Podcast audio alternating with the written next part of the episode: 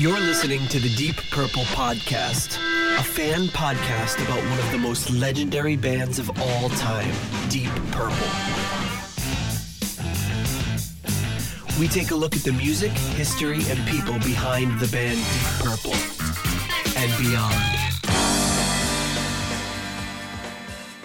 Welcome to the Deep Purple Podcast, the first and only podcast devoted to one of the greatest bands in rock history, Deep Purple. Today's episode is episode number 65, the Jon Lord Tribute Special. And coming to you from the thunderstorming suburbs of Chicago, I'm your host, Nathan Beaudry. And here I am coming to you from the suburbs of Providence, your co host, John, the independent man Matola. The independent man. All right. Well, I, I do know this one, so tell our guests. Oh, you do? Oh, yeah. Oh, I, I do. I have a story about the independent man. Oh, really? Yep. Standing 11 feet tall and 278 feet above ground, the independent man is a gold covered bronze statue that is on top of the State House in Mm. Rhode Island, placed there in December 1899. Mm-hmm. and Um, wh- what, pray tell, is your story about the independent man? well, I've got a few stories. First off, a few. I, I have none. I, So, so, so every when I was a kid, we would drive down. Uh, so we would drive down 146, and it merges right onto Route 95, which goes through Rhode Island and basically through the entire East Coast.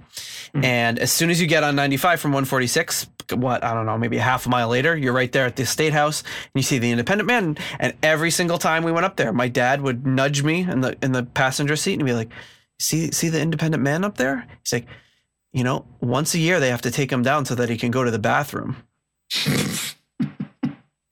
and his father used to say the same thing to him. So, of course, when I was driving my kids past that a couple years ago when I was visiting, I, I told them and passed it along, passed along the family tradition.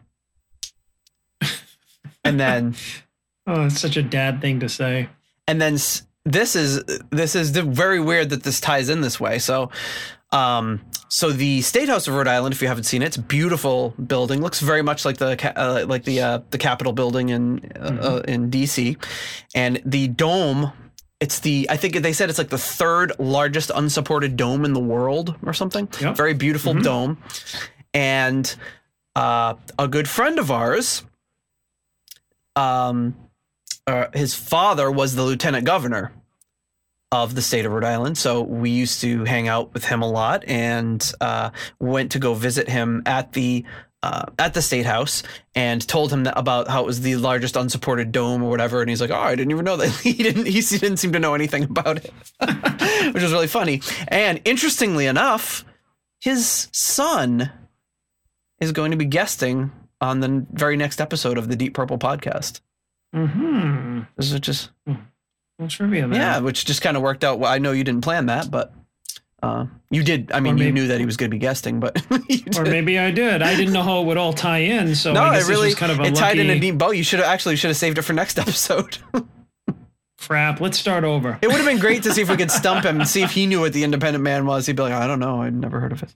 Um, it's funny because the governor, you, you know, we'd be visiting his house, and the governor would call every uh, so often. Uh, uh, and Dave would answer the phone. he'd just be this great moment where he was speaking to the the governor, and he would always be he would he'd always like get the phone, and he'd say he'd say uh, hello, and he'd be like, "Oh, Bruce," and would just like so our, our buddy Dave would be like talking to the governor, but Bruce, he's like, "Dad, Bruce is on the phone." That's funny. But anyway. Oh man, I can picture it. So good, a great Rhode Island fact for you there. Um, If you want to help support the show, you can do so in Apple Podcasts by leaving us a five star review. Um, or rating and review. Review would be great as well. You can subscribe on YouTube, Instagram, Twitter, Facebook, all that nonsense. All of our show notes are deeppurplepodcast.com. And you can become a patron on Patreon. You can also join us on PayPal and join um, one of our buddies who is now moved on to the PayPal world and avoided the tax. He's he's created a tax haven for himself on PayPal.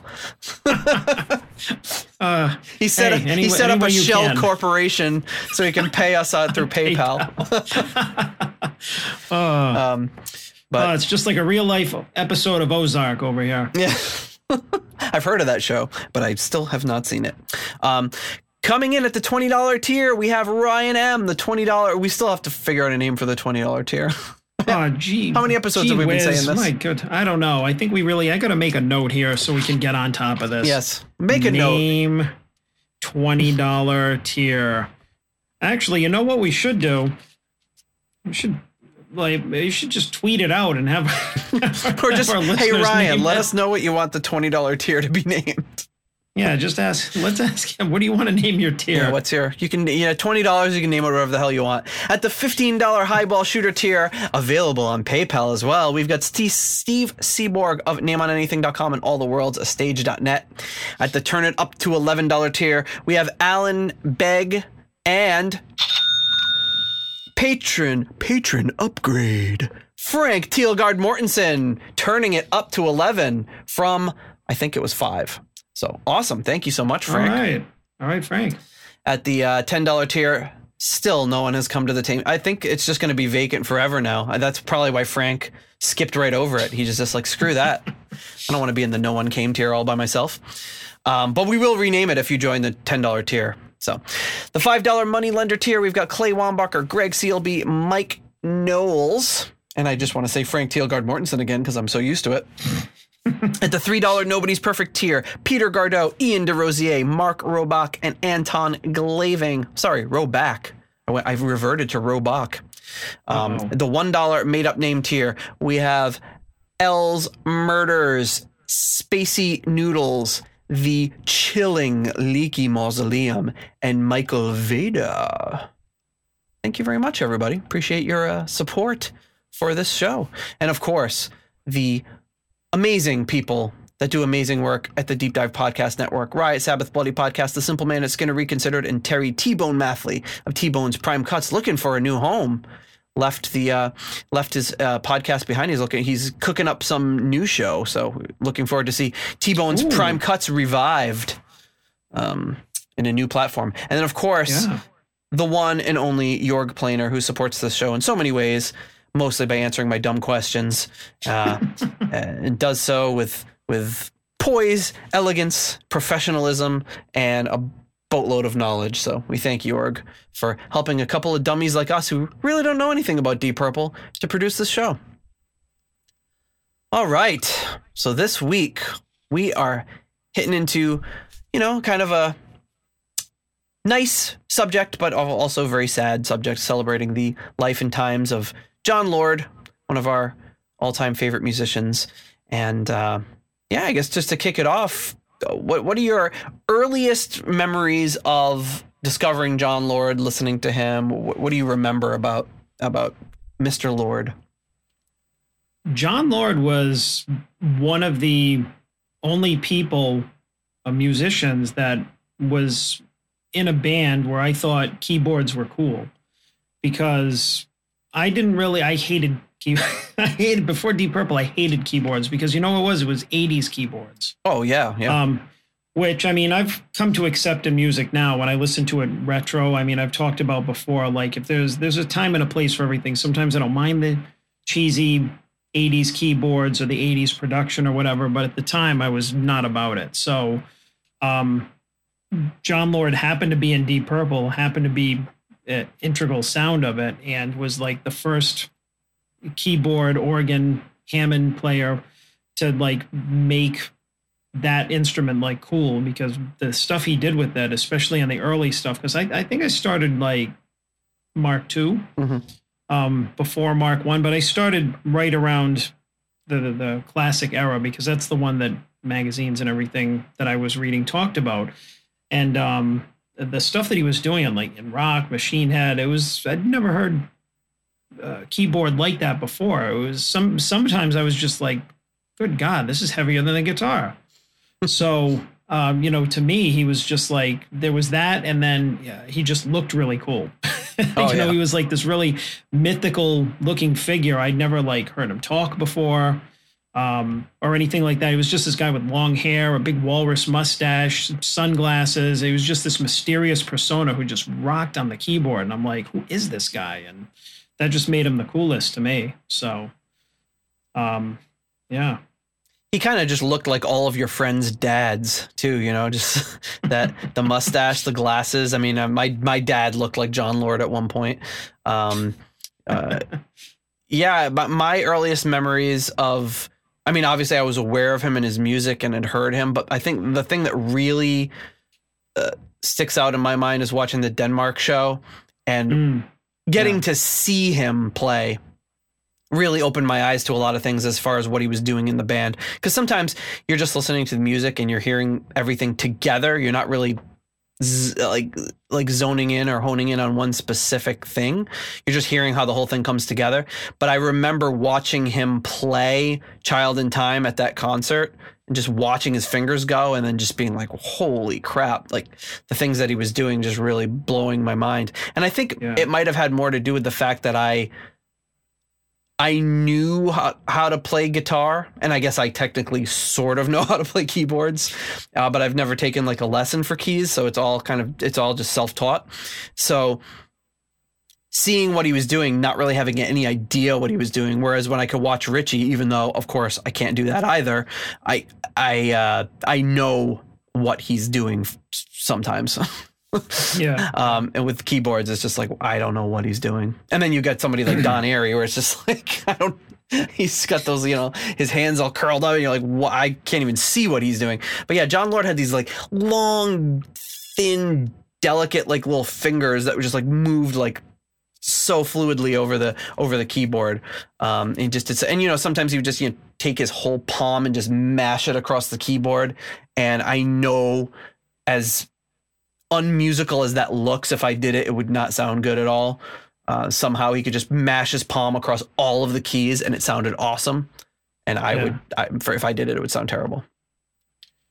Yeah, I mean that's. Um, I mean he was also like. Uh, I agree. The uh, the Denmark concert was I probably the first time that I saw him live, and seeing him live was a whole different thing because, like you said, he would mash his hand on the keyboard or he pull those levers out or he'd like lean on it and it would almost tip over. It would be like yeah, like is, uh, is he as, meaning to do that or is that going to fall over accidentally? You know, I mean, that's that's more than you can do with the guitar. Mm-hmm. Um, uh, but I mean, it's as much as you can do with the keyboard, and pretty impressive if you think about it too, because um, there's um, uh, and really one of the first guys I think that, that I saw anyway that uh, keyboards and the music that we listened to were kind of off to the side or was a, a special guest or a session musician. There was no really, at the time, anyways, that I knew of, a keyboard player that was, um, or an organ player that was part of the group. It was always somebody that was, yeah, here are the three or four main guys. And then, oh, yeah, this guy played keyboards, but he's not part of the band, really. It was almost like it wasn't a real instrument until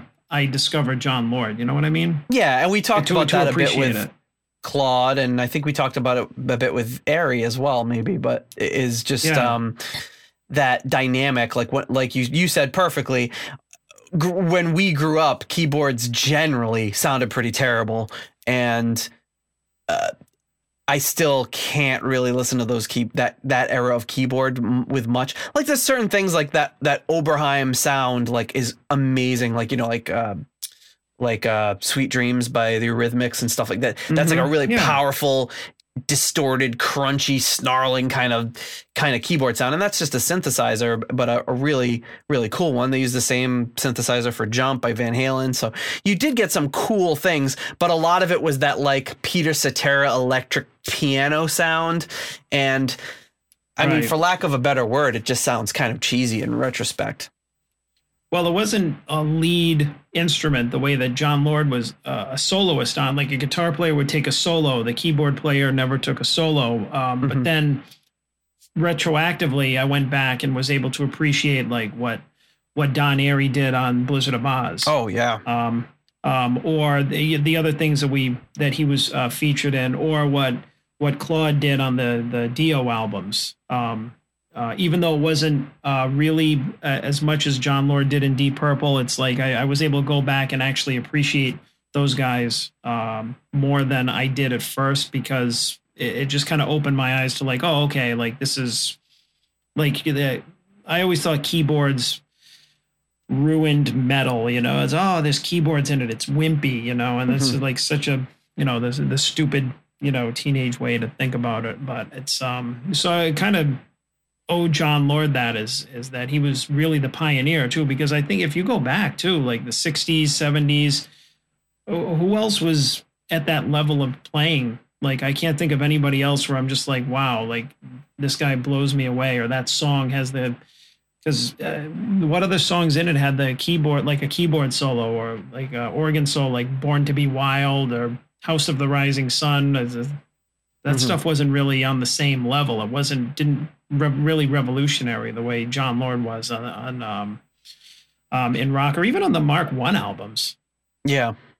you know he did, did some pretty um, some pretty great stuff on there a little i feel like a little more uh, classical based but i mean it was still uh, more i think than you've heard from anybody else at the time right Yeah, for sure.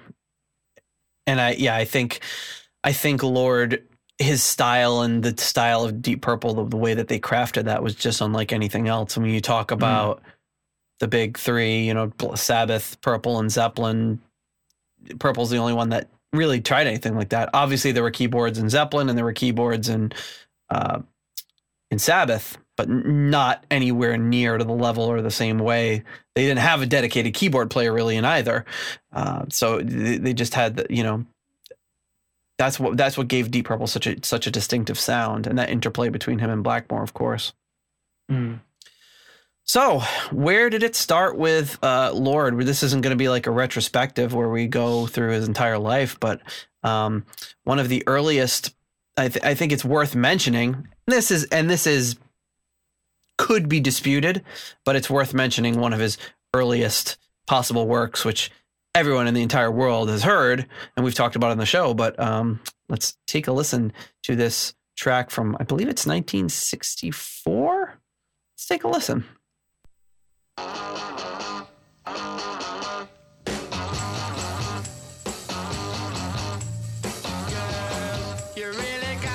So this is an organ, but he does come in on the piano.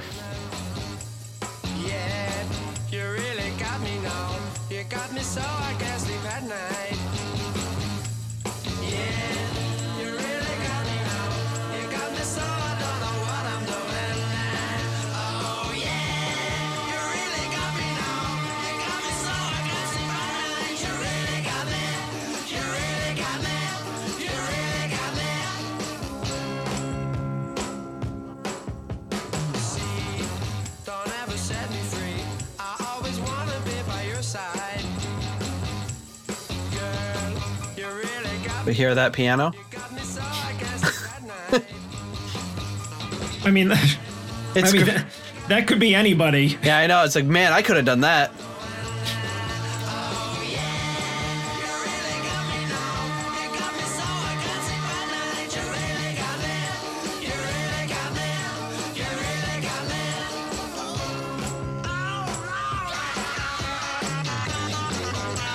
And listen to this guitar solo.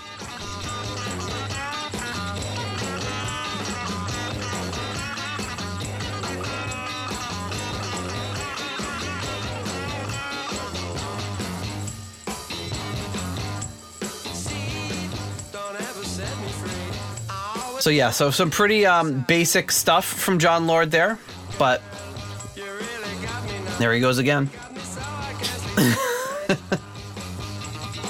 If only I'd been hanging around London at the time, they got to me first. I could. It's the one thing Jon Lord's ever played that I could probably play exactly as well as him. now why do you well i'll ask you after the song's over Two minutes and 14 seconds. That's how you do it. So now, why do you say disputed? Did he ever confirm or deny that he was part of that, or did he not remember? Or So it, it's not known with 100% certainty, but um, they asked him in an, in an interview from Martin Keyboard in January of 1989 about his session work. in his, in the early days, and he says. From from Jon Lord, there's been so many. I played with the Kinks several times. I even played the piano on "You Really Got Me." I was paid hmm. five pounds for it. The guitar solo was played by Jimmy Page, but the Kinks have denied it. So I've heard that the Kinks have denied it hmm. that Jimmy Page played the guitar solo. I've heard that Jimmy Page denies that he played that guitar solo, but Jon Lord insists that Jimmy Page played it. And I, you know, like, I don't know. I, I I, you, you- no one ever has a bad word to say about Jon Lord about anything. Yeah, Jon Lord doesn't seem like the type of guy to go around and make wild accusations. And Uh, also in 1989, he had pretty much proven himself. I mean, I think if you ask people, uh, like random people on the street, more people are going to know Deep Purple than the Kinks, even though obviously the Kinks, huge, the Kinks are a huge uh, influence on a lot of people. But, um, so, so basically, I think I'm going with Jon Lord. I, I don't think he has any reason to lie about it. He's always been a, nothing but a gentleman and and, and and and spoken highly of by everyone who's ever worked with him. Um, the the only interesting part is that Jimmy Page seems to deny that he played that that part. And, they, and there's really no way to tell because I mean, uh, we listened to some of Ritchie's early work, and I mean, the session work that those guys did back then. There was no uh, even like Jimi Hendrix. Like if you hear any of their early stuff on box sets or whatever, it's like you can't tell Mhm. their distinctive style because they hadn't developed it yet. And Right, plus, they were doing that for money. You know, they were doing it and playing chords as a paycheck, so- quarter as quarter notes, ding ding ding ding ding. I mean, it could literally be anybody. You wouldn't be able Right. to tell I mean, their style. yeah, he was probably a musician trying to make some money. He's like, sure, what do you need? Uh, you know, they were they weren't paying him to to you know do um uh, to do anything revolutionary on that. So And um, as far as far as that goes, um, I'm just looking this up right now. It is 1964. Okay, I just want to make sure I was Mhm. right. I didn't want to get nasty emails from people that says how how could you possibly not know that was 1964. because we don't know everything. Uh, but then again, the the only other part, the only other part of that is that they did, I'm sure, a lot of session works. Maybe he did stuff with the Kinks and he just like got confused about it and thought it was.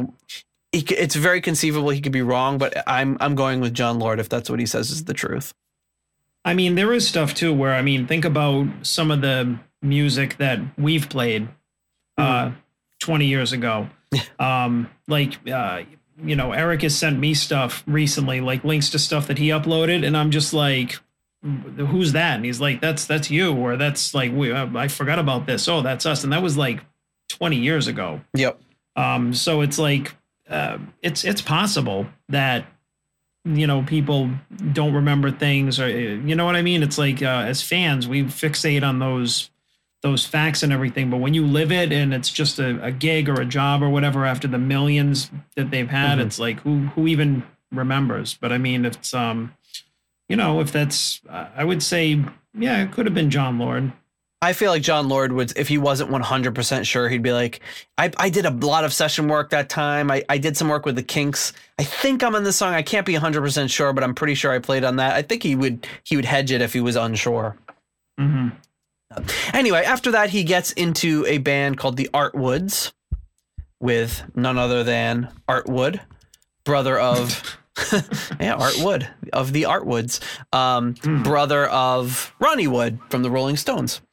Um, and the Artwoods, we've again we've talked about them before. When we are talking about the in, in our very very early episodes, talking about the lead up to um, the members joining Deep Purple. And here's a, a, a song called "Walk on the Wild Side." And this song features uh, features some pretty good Jon Lord keyboard work, and we know for sure this is him. Here we go. Not often you see hear sleigh bells on a non-Christmas song. That's true. You got that great album cover with Jon Lord in the back there with his glasses on, no mustache.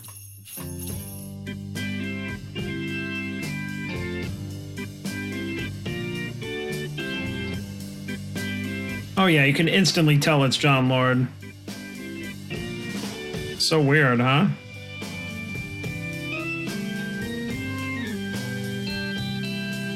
Cool, is a really cool kind of sleepy song. I will skip ahead though because it does go into a little bit of a, like a time change and gets a little bit more rock, and so I want to really focus on some of his organ playing. So here we go.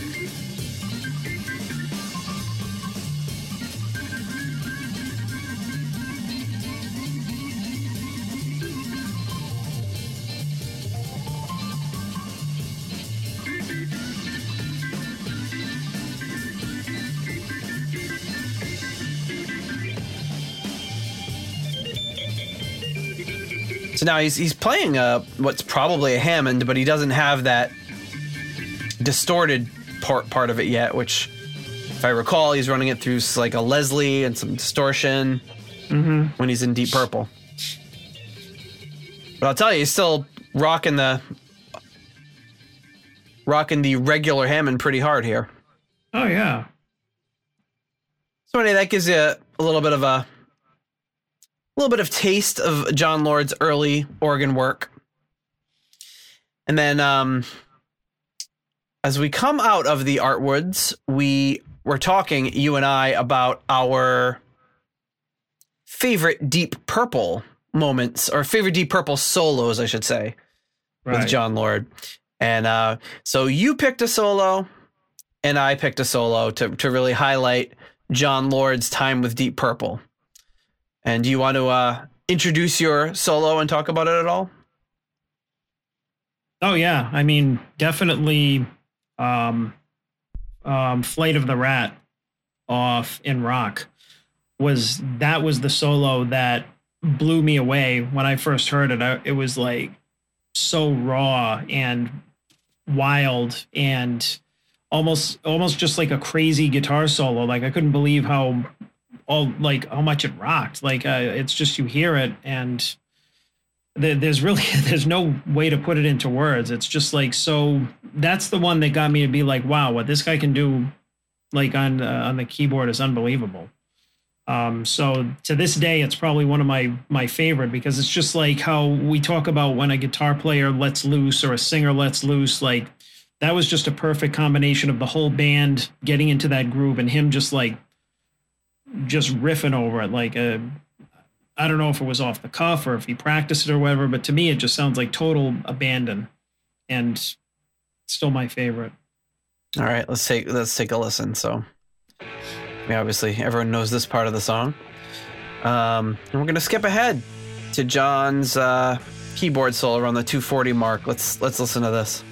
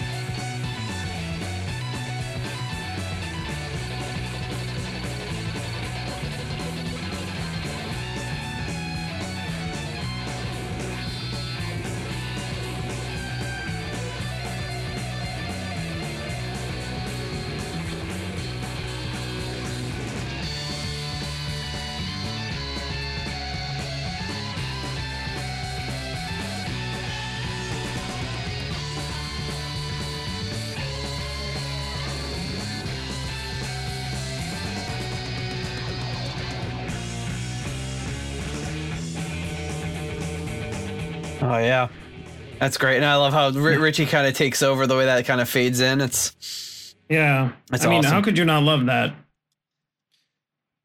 yeah, that is that's an incredible one. Oh, oh yeah. I mean, uh, I didn't even know how he was making those. I'm like, how could you make those noises? Oh yeah, the it sounds, sounds It's like, there's that he- one part where it sounds like a spaceship's like taking off, and another part where it sounds like almost like Space Invaders.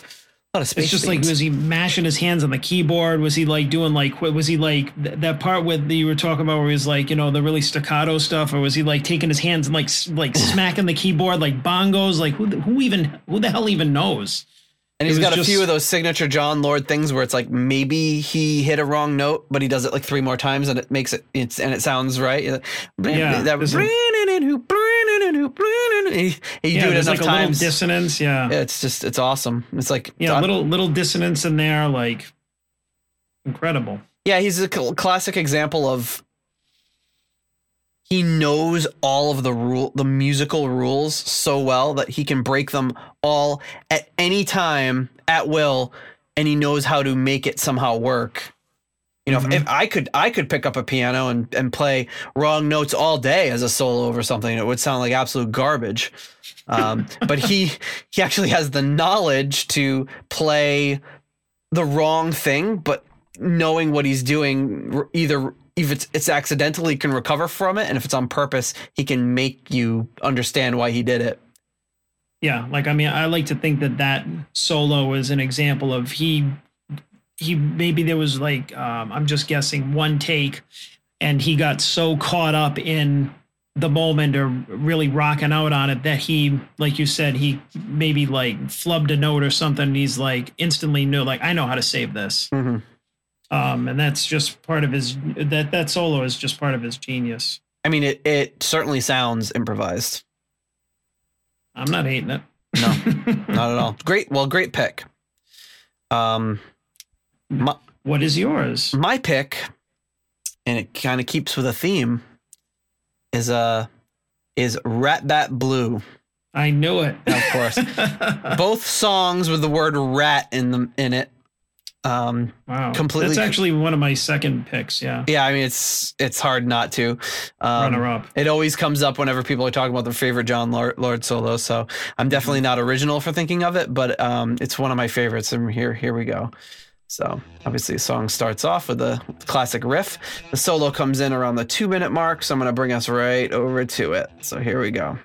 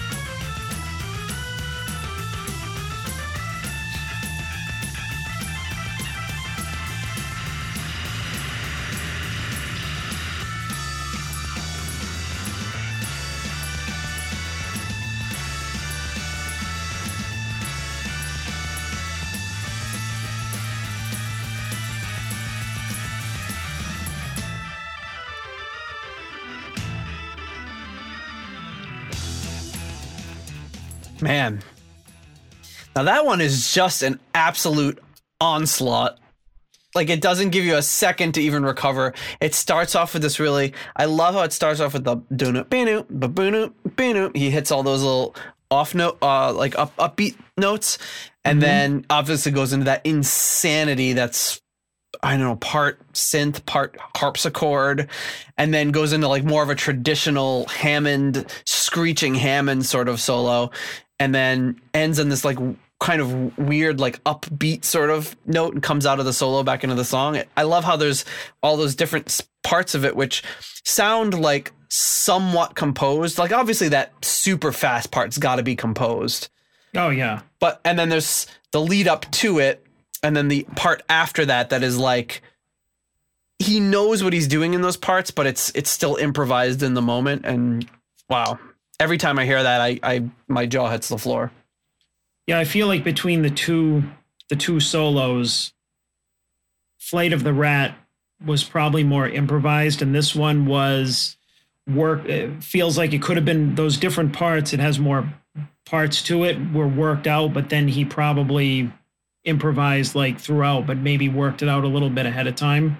Because, like you said, there's no way that they couldn't have been because it definitely has like a beginning, a middle, and then an end to Mhm. it, um, which is why that's a really good choice. I think like Fl- Flight of the Rat is like a uh, going to like an improv night where you don't know what's going to be happening, and Fl- uh, Rat Bat Blue is like an episode of like Curb Your Enthusiasm where it's like, okay, in this scene, Larry's to get mad at this guy because of this reason, but they don't know, so they kind of know what's to the outcome's to be, but he doesn't know how he's to get there.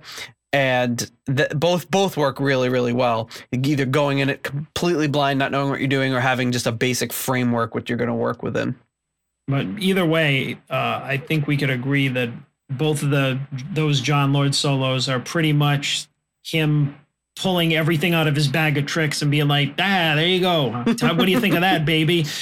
Because that and those are those are the really the solos that I like the best from people like that. And um, I don't want anybody to apply it to the uh, to the way that there are like some excuse me really kind of show offy guitar players that do the same thing like um i mean I, I can't think of any right now and i don't want to crap on any of them but it's just like if there are certain like like um 80s guitar players or like really flashy guitar players where it's just like oh no put that bag of tricks away that's Yeah. boring but it's just like when a when a really uh um, composed musician who knows what he's doing uh, pulls out his whole bag of tricks. It's just kind of like he also knows how to use them. He's not just trying to be flashy, but it's just he probably thought like, oh, that old thing, uh, that's not impressive, and the rest of us are just like, you know, like going crazy.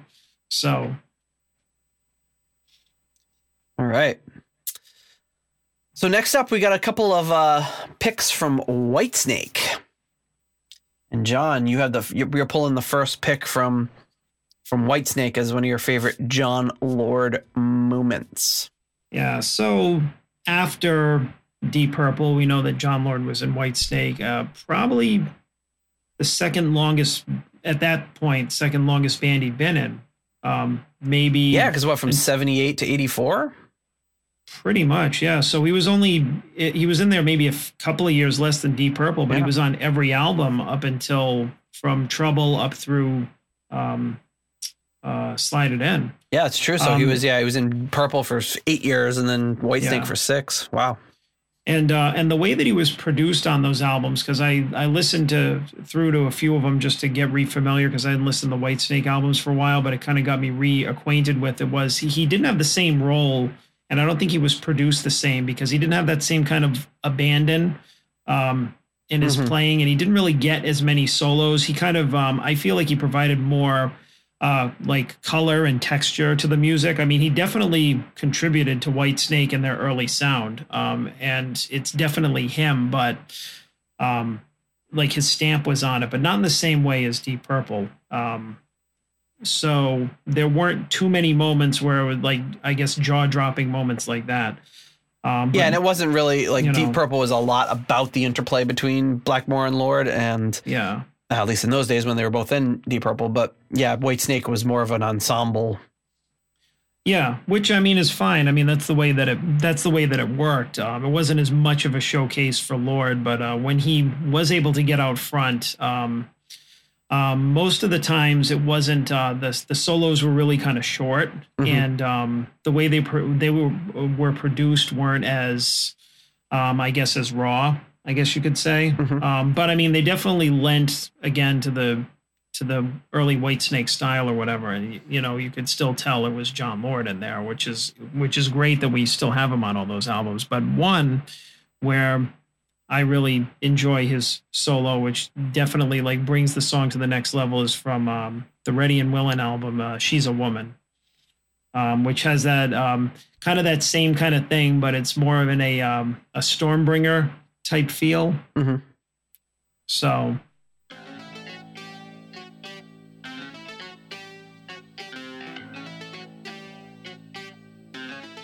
And plus, he starts out the song. Yeah. All right, so we're gonna skip ahead to um, a little bit before about the 150 mark here for the solo.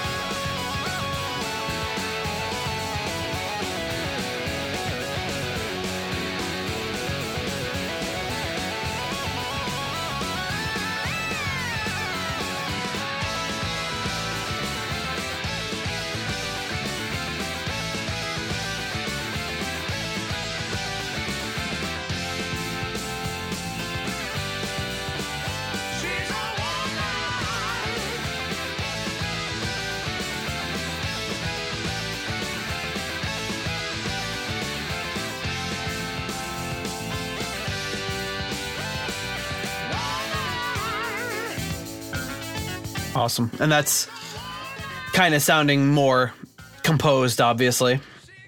Oh yeah, definitely. That's um that's an example of a more composed solo, uh, obviously that he did. But I mean, I I remember the first time I heard it, I'm just like, they could have put a guitar solo over that, um, anything. But it's like, who who else was doing that? Like, there's nobody else could have done that but Jon Lord, and it was just such an unusual. Um, kind of choice for the song. Like it had that kind of like almost like dissonant sound to it with that uh, sounded a lot like the um uh like the Stormbringer what he would use for the Stormbringer. Yeah, it's like a, it's got to be like probably Like a- some some sort of moog or something. It's got that. yeah.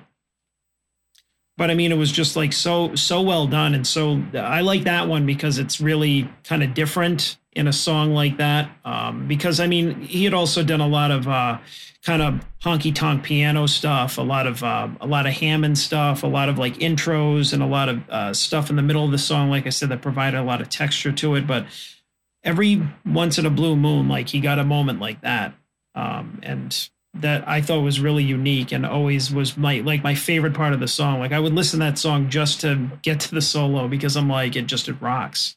and it's cool because it's got um more of like an 80s type sound to it obviously um although it's got to be it's got to be some sort of moog i'm sure somebody's out there's once again yelling at us for not Right. knowing um But you can tell it's him. we're just fans folks we we don't uh we don't have all the information but um yeah it, it, it for some reason reminds me and maybe it's because it's so recently that we did that episode um the song from difficult to cure. Is it uh can't happen here? No no not can't. The one that's got the the Don Airey solo that's almost almost silly sounding like the patch that he's using. Oh yeah, I oh, I can't I'm, remember. I'm drawing a blank as to which song it was, but it's it's got like that sound to it where it's like almost like a like a carnival type feel to it.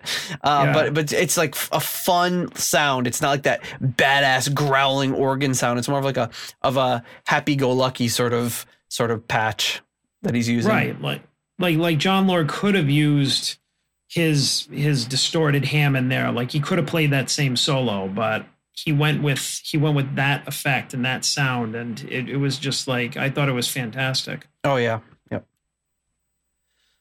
All right, I've got a selection from Whitesnake, and it's not from a song. It is from a live performance. Um, Oh. It's Coverdale introducing Jon Lord doing a little keyboard solo, and this is March nineteenth, nineteen eighty three. In I apologize, Jörg and everyone else. Lud- Ludwigshafen. Ludwigshafen. That sounds. I I feel Sounds good like a with that place. pronunciation. Sounds like a place. Our German fans may disagree. Um, so yeah, here here he is uh, in Ludwigshafen, uh, playing a awesome keyboard solo. Okay.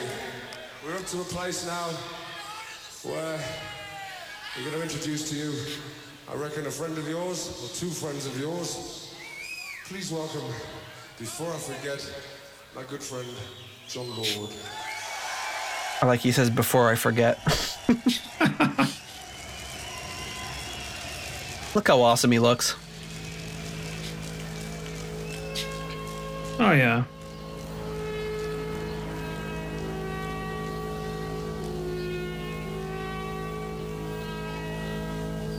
This shadowy figure. A darkened stage, still wearing sunglasses.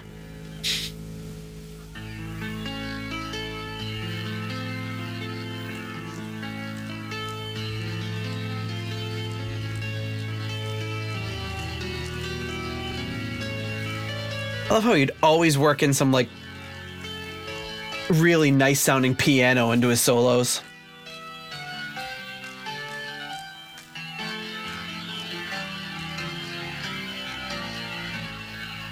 And there's always those jackasses in the crowd that have to clap along. Like I was thinking the same thing.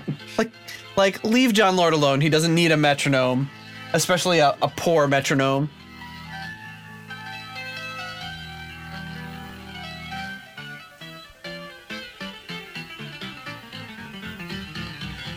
There he goes. There's the ashtray in the foreground.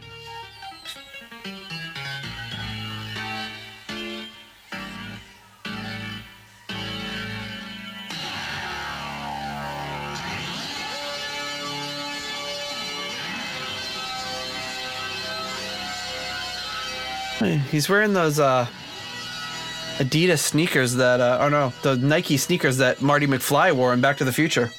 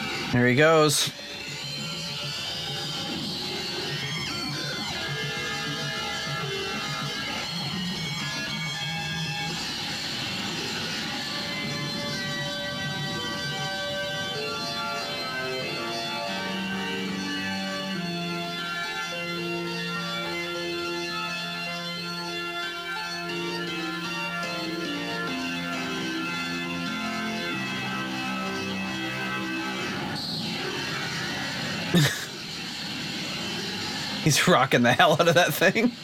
Jesus.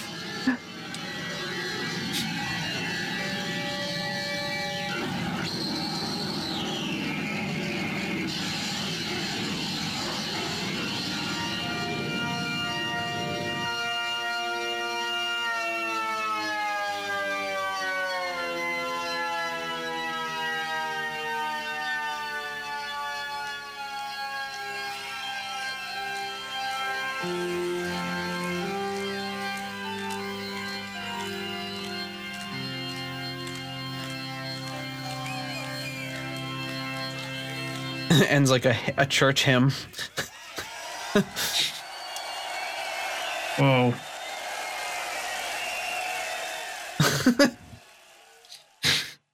And that I think is the um when he goes like shh and he points over like this with the guns. I think that's he's pointing over to Cozy for Cozy to do his uh his drum solo. Yeah. So I think when we did the Cozy episode, we saw the beginning part of him pointing like that, and then goes into the whatever the 1812 overture.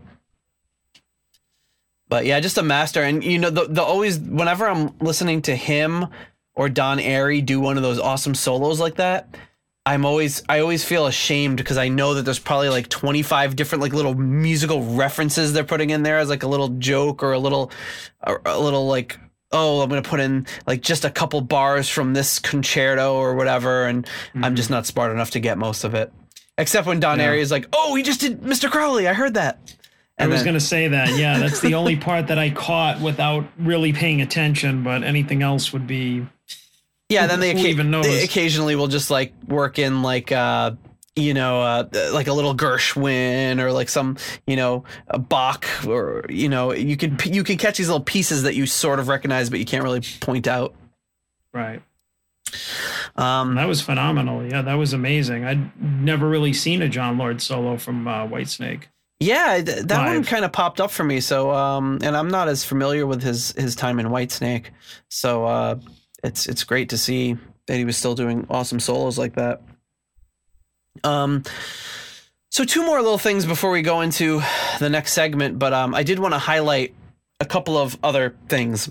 One being his solo career, and by solo I mean him uh, doing music on his own and not his necessarily his classical stuff. So I've got this performance. This is actually much later. It's from 2004. It's him doing performing Sarabande with with with a band, which I think is just has always been one of my all-time favorite pieces of music that he ever put together and it's one of the most simple pieces of music he's ever put together as well but just it always it gives me goosebumps whenever i hear it and this one is from uh, behind the notes live at oh boy vulcan hall Köln, or as we as we in the states call it cologne another another german performance in our all German Jon Lord episode. This is from October 5th, 2004. Here we go.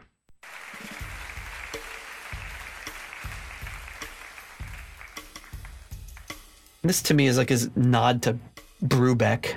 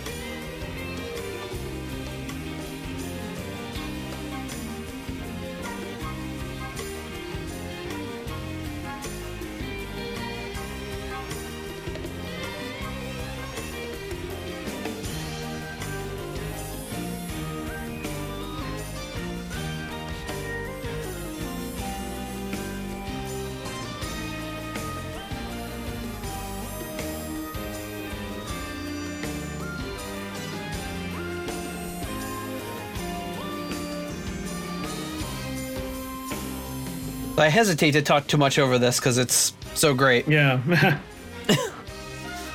but I love how it builds, and I love how Jon Lord just sits there and plays a relatively simple part on the piano, and just lets this composition that he wrote speak for itself. Where we just saw him pull out every trick in the book with the Whitesnake, here he's he's letting his uh he's letting his writing do the talking. Well, yeah, really, this shows him more as a composer.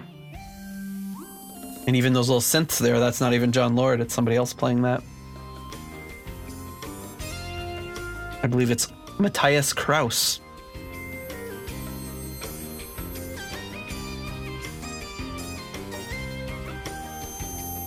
And the guitar player is great. Paul Shi- uh, Paul Shigihara?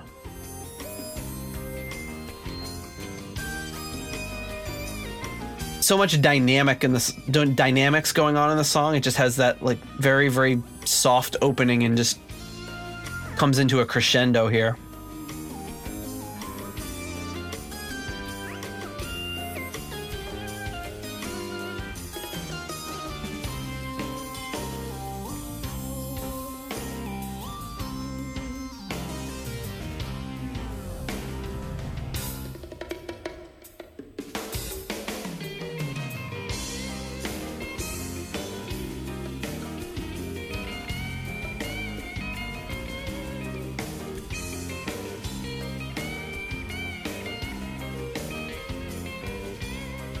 Were talking earlier too about those shred meisters from the 80s that we grew up in and not, you know, not wanting to shit on any mm-hmm. of them like you said, but Yeah. it just goes to show when you've like we talked about with Lord, when you've got such when you know all of the rules and then you can you reach a point where you can start breaking the rules and then you reach a point where you can just start saying, "You know what? I don't need to in every performance show everything give everything I've got. I don't need to play behind my back and with my teeth and every other thing.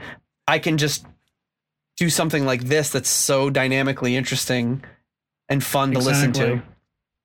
Anyway, I think I'll I think I'll probably stop it there. It's about halfway through. Um, and I, I think one of the things with him too is is that when you see him pulling out every trick in the book, when you see him being really impressive, you can tell he's it's coming from a place where he's passionate about it, Mhm. uh, where it's coming from his gut, not trying to be show offy, which is why you can see him in a performance like this being more laid back and just being like, I'm going to let all the other musicians shine in this composition that I wrote. But I, I feel like something like that, when you're a, a good songwriter, arranger, whatever, um, that's as much of a uh, you get as much satisfaction out of that of like sitting back and letting everybody else shine because you're getting that satisfaction from yeah I I built this up and I wrote it. And you know what I mean? Like it doesn't necessarily have to be him doing all the stuff. Mhm. uh, doing all the playing and all the dynamics and everything like that. Like it could be just as satisfying for him. To hear the, those other guys playing the the guitar and the drums the other guy doing the the, the keyboard solo and not him um, and that's that's what I think makes somebody really great, knowing when you said to kind of take that step back. and it, to, to me that is just him. And I don't know if, if it was intentional. It, it might may, might have been. It might have. But to me, it just sounds like him channeling Dave Brubeck and wanting to kind of go. for That to me just sounds like something that Brubeck would have done, and in the way that it's so simple yet so perfect. The way that it's it's orchestrated. Um, and then we've got one last one as we go. That's kind of his band sort of thing. We, you know, we've he also did that thing with the Hoochie Coochie Man, which I actually ended up listening to with my father-in-law last night, um, which is really good. Um, you know, it's it's great blues stuff with a lot of him and his buddies, and it's awesome. But there's also his classical stuff, and here is from his 1998 album, um, "Pictured Within." This is "The Mountain Sunset." This shows off talking about his composition, more of his classical sort of arrangement. We'll just listen to a little bit of this.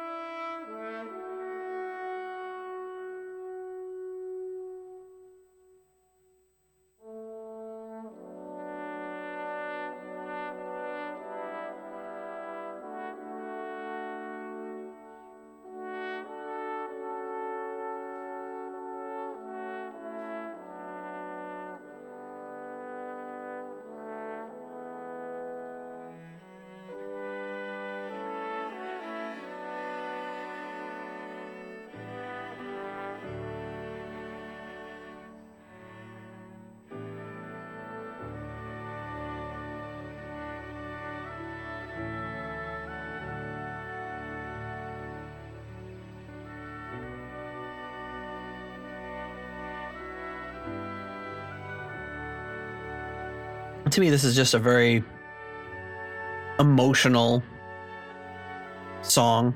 Although in the classical world, I don't know if you've call, even call them songs. I remember our friend Paul's father is a big classical music guy yelling at me about that. They're not songs. a song is a very specific kind of. I was like, I don't, I don't, I'm not smart enough to understand that. Wasn't really That sounds like it could at me, be it could be like in a movie soundtrack or something. Yeah, so I want. I wanted to say the same thing, but I was like, does that sound too? uh I don't know, too simple. Like, just. I mean, I, I, I guess I'm not. I- I've never understood classical well enough to. I, there's a lot of classical music that I really, really love, but I just don't know that I understand it well enough to. To me, the highest praise I could give is it sounds like it should be on a movie soundtrack, but I don't know if that's the highest praise a classical composer could get. they might be annoyed. Probably. because they're just like, yeah, it's dummies like you that say that, and uh, you don't even know what you're talking about. But I mean, we we all know Jon Lord from starting from Concerto, having that classical background, and everything that he did in early Deep Purple, Mark One, was very classical sounding. Mhm. Um, to me, I always respected him for that because that's one of those like to me like a top tier of music like you have to be a really good schooled knowledgeable musician to play that well and, and and to write it it. out. I remembered writing out Yeah. some some arrangements before for things, and uh, there was a, a music teacher I had in college who helped me with some of it once, and I was just like, oh, it's just as simple as whatever. And he was, you know, telling me because different, you know, different instruments use different clefs and different. In- You know the, the Mhm. way you. I I don't even understand how to explain it because I don't understand it at all. But but trying to write for all you know for woodwinds and brass and strings and all this you know i don't know how to you know there's treble clef and bass clef and viola clef and and i don't i understand treble and bass but beyond that it gets a little confusing but um it's really uh really interesting stuff and uh, his classical stuff i have listened to a little of and i really need to dive a little bit more into because it's incredible. Mhm. Um, that was from 1998, so he would have been in Deep Purple for four more years before he left to really spend the last his final 10 years uh, doing a lot of classical stuff, and of course the Hoochie Coochie Men, like we talked about. Um, so then we get into his, uh, you know, a little on a sadder note, his final public performance, July 8th, 2011. Um, it was at the Sunflower Jam. Um, and he and Rick Wakeman had gotten together and written a song to perform special for that. And we, we had actually showed this on a previous episode. We showed parts of this. So they start off telling a, a lewd joke about their penises, and then they uh, they go right into the music. So I'm glad that they still had you know these old friends telling a dirty joke, and then or or a, I should say a, a suggestive joke. um, and he, here we go. Live it. I'm gonna cut right to the music here. Thank you very much. Would you Is everyone laughing at their joke?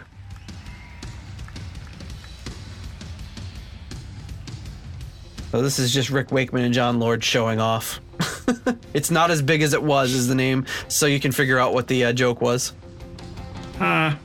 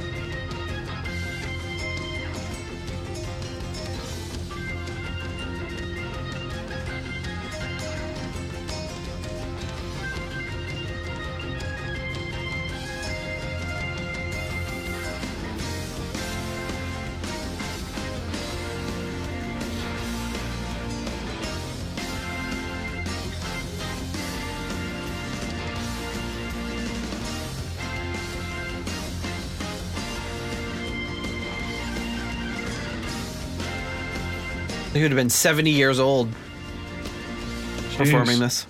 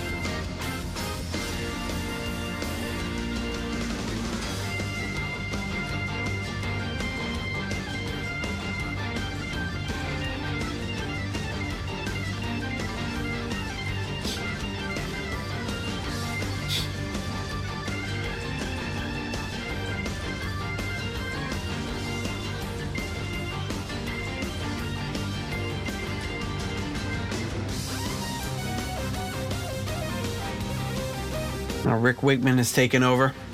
But there's, I'll put a link to this in the show notes. It says, uh, you know, or we can skip to the very end here because I think it'd probably be good to see his full, the full end of his final performance here.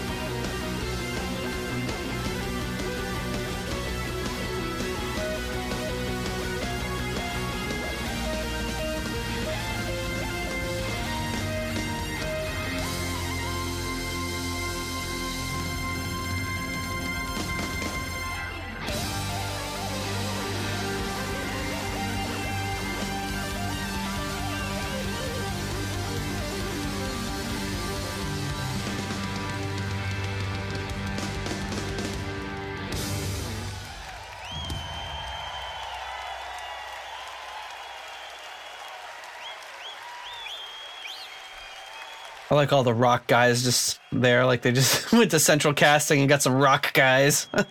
so there you go. That was his final his final performance.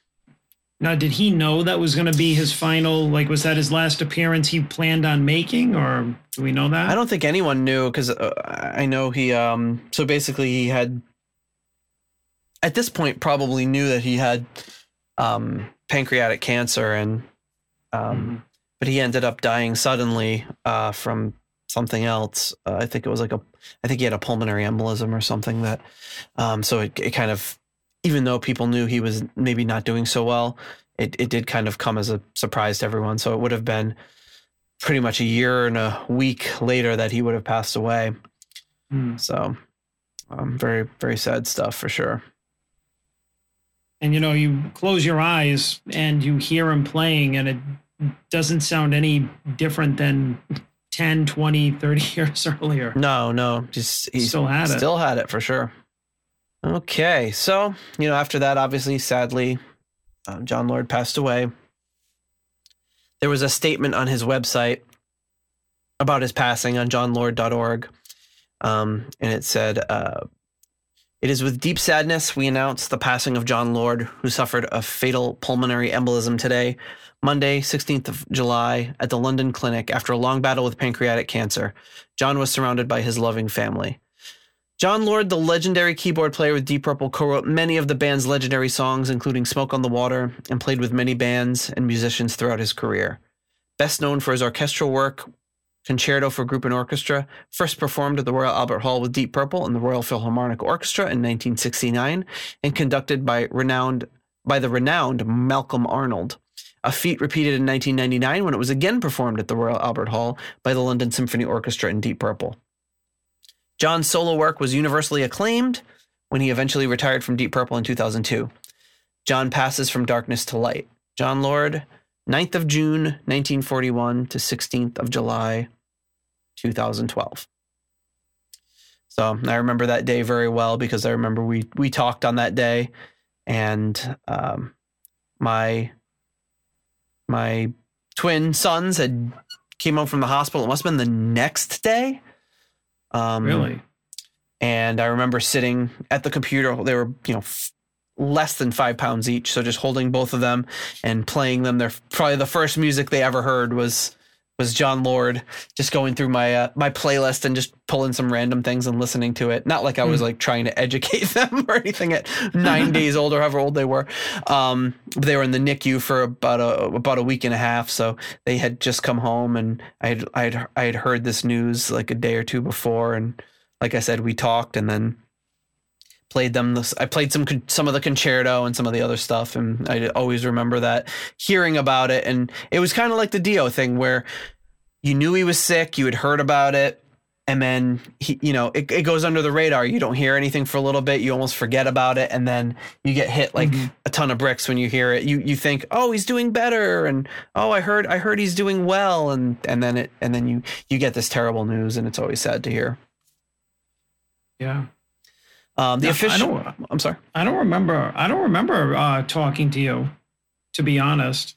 I remember because I had actually we we we spoke uh, about it, and you, and we started talking, and then you had mentioned the '99 concerto, which I don't th- for some reason I think I might have just missed. Or, Yeah. or, or wasn't or hadn't or just just somehow it, it gotten by me. So then i immediately got that and listened to it and was just and remember i remember listening to that and hearing that they were doing the butterfly ball songs and thinking oh my god this is incredible. Um Oh wow. so so yeah i always i always have that memory and it's probably more ingrained in me because i because it happens right when my my sons were born and i i just i have such a That's strong memory of that. Hmm and as we've mentioned before your memory is uh a little a little more faulty Yeah. I Um, mean, I mean, I do remember being affected by it. Like I knew, like you said, that he was he was sick Mm-hmm. and um like not really having a an avenue uh as I guess like a really sudden uh like a flow of info like we do now. Um even though in like 2012 there was Facebook and internet and everything, but maybe not as as much as it is now.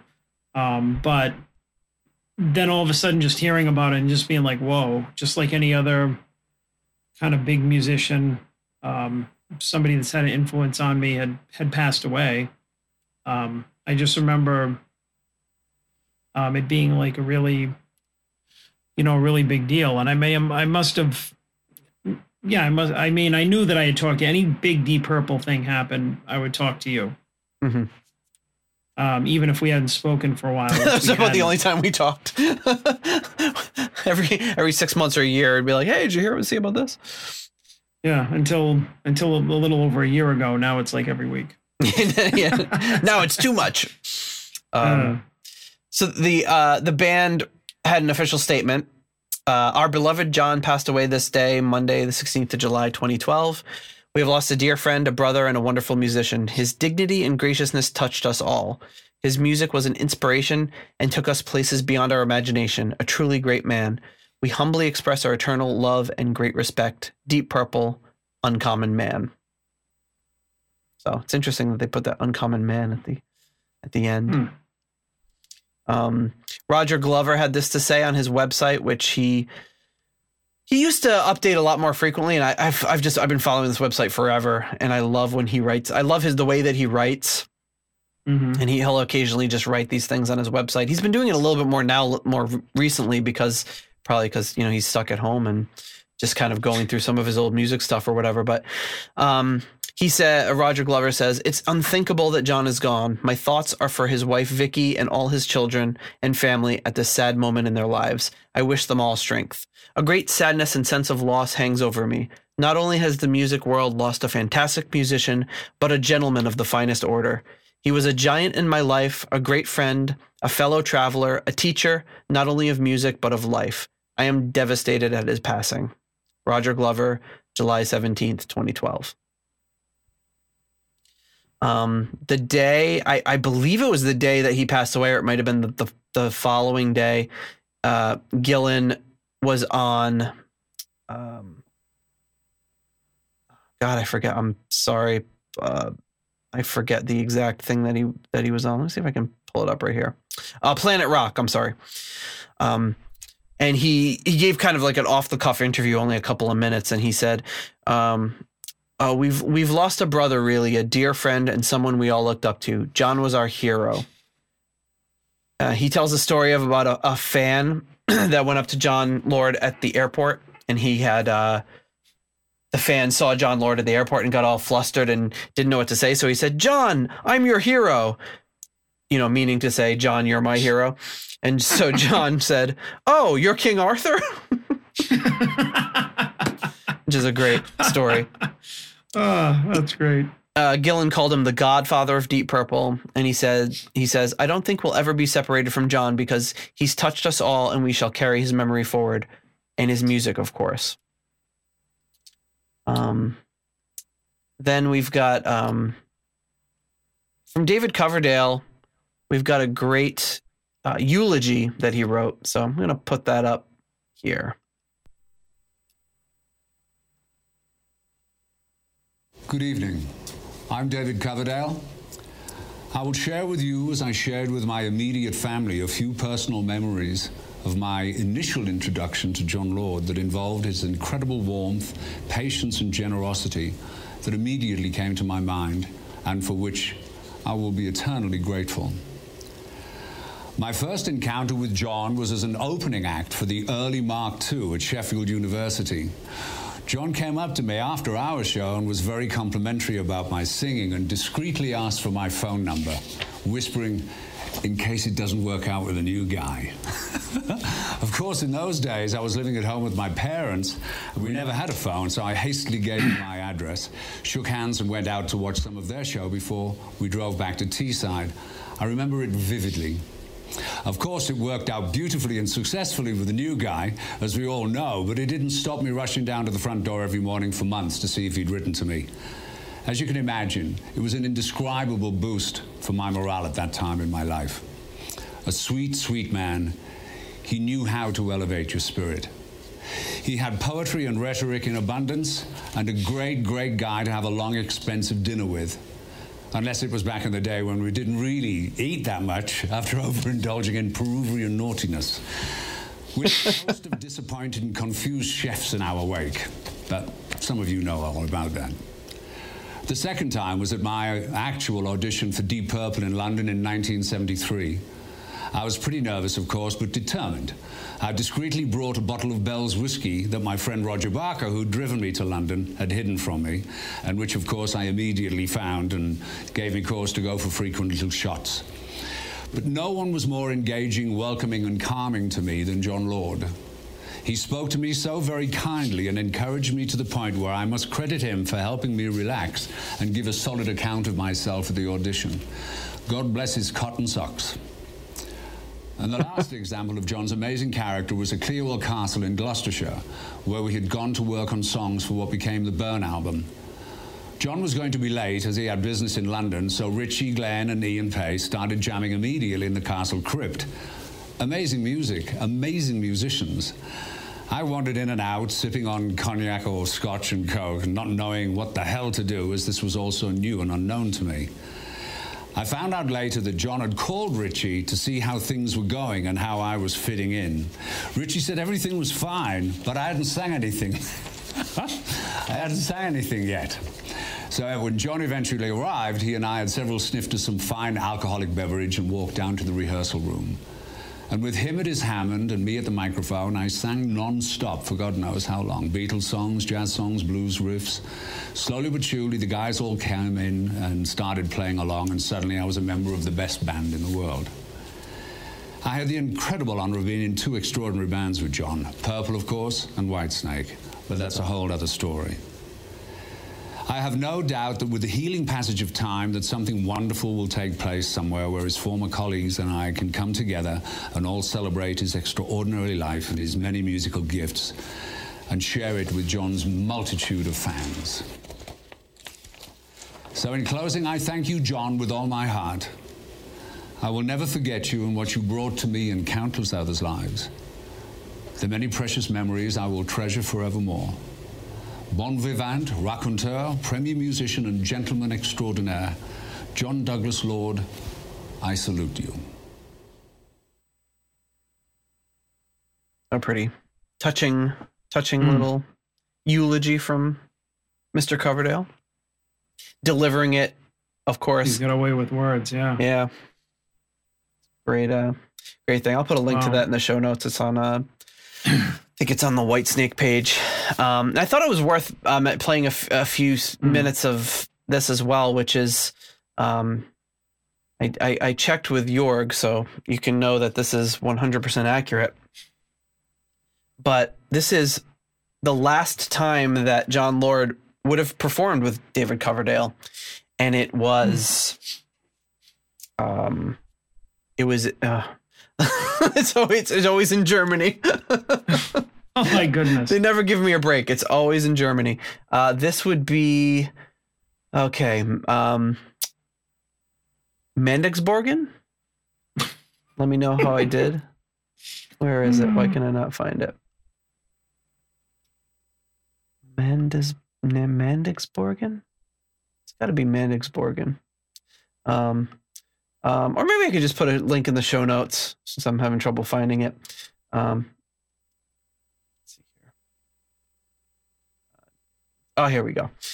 Uh, so this is Whitesnake Live, Mandesborgen. This is 1984, and this would have been just a couple of weeks before he finally, um, before he re- reunited with Deep Purple. So um, I think at this point, Coverdale probably knew this. This was the end, at least with Jon Lord being in the band. Um, but anyway, here they are, Men- Mandesborgen. Nailed it.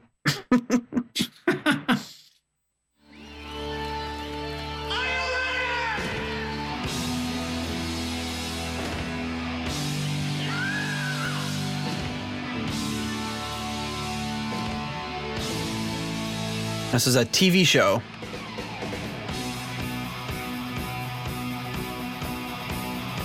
Good evening, Las Vegas. It's Jon Lord in his like mobster tracksuit. His tracks. yeah, I'm Jon Lord. How you doing?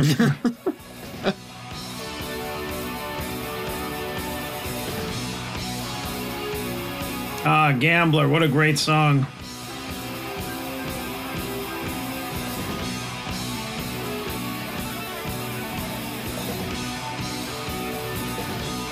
And this whole performance, this whole set list was only about a little over 16 minutes. So you can check it out on YouTube.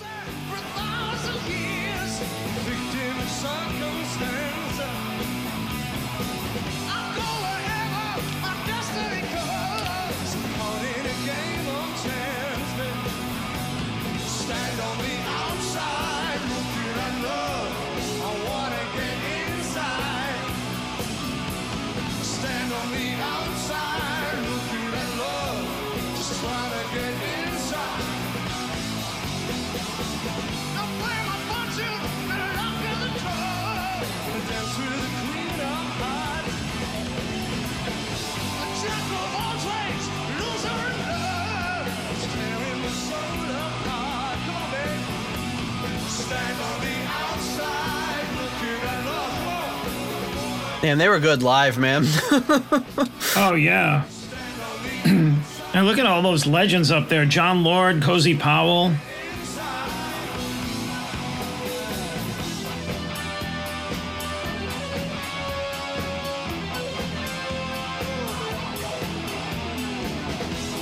Right, that's um, Adrian Vandenberg, Is it Vandenberg?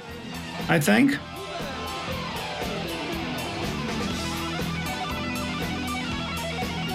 I sure sound like Micky Moody.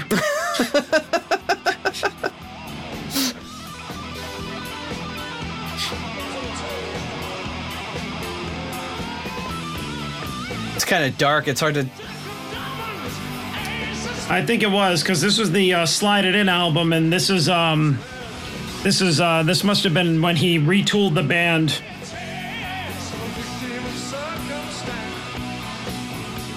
I saw.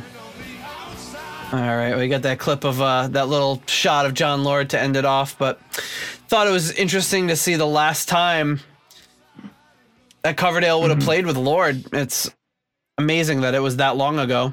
Yeah. It wasn't even like it was in the 2000s, Nope. not even the 90s. Jeez. So then we move on to another another Mark three slash four friend, Glenn Hughes. I guess Glenn Hughes was in flight when Jon Lord passed away and he landed in LA from London. It's a long flight. And he said he posted um, Friends, I have just landed in LA from London to hear the sad news of the passing of our brother Jon Lord. I will miss him. Prayers, please. I will sing and play a tribute track for Jon Lord with friends Chad Smith and Steve Vai in the studio tomorrow. And as far as I can tell, that that's when they got together and recorded um, uh, Highway Star for the Remachined album, which would have come out uh, in September of that year. So it's the best I can tell. He doesn't mention what it is. But you can correct me if I'm wrong. I'm often wrong. Um, and then so uh, uh, something I I have alluded to many times in the past is uh, is Glenn uh, celebrating him at the Jon Lord concert, which unfortunately Coverdale was not at. But uh, before that, we we just played the last time that Coverdale performed with. Uh, I'm sorry that Lord performed with Coverdale. So now I'm going to play for you the last time that Hughes performed with Coverdale, which is much more recent, and this is from 2009, performing "You Keep On uh, You Keep On Moving" live. Oh, And uh, I wasn't sure. I, I I'd seen this clip quite a few times, and I had I tweeted at Glenn and said, "Hey, is just curious. Is would this have been the last time that you ever performed with Jon Lord?" And he confirmed that it was. Um, so very very sad to hear that. But here here is uh, Glenn Hughes and Jon Lord performing for the last time together.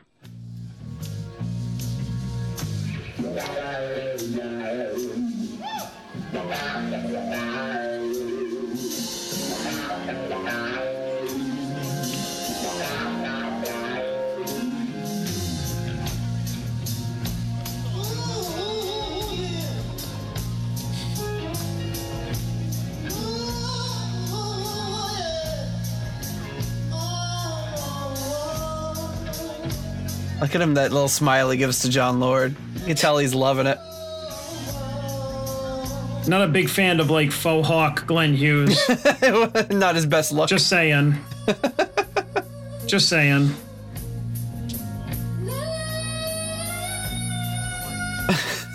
You know what? If I could sing like that, I would do any hairstyle you would want to give me.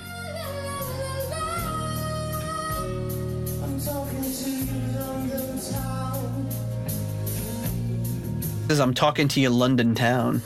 So there you go. Guess we know where they are.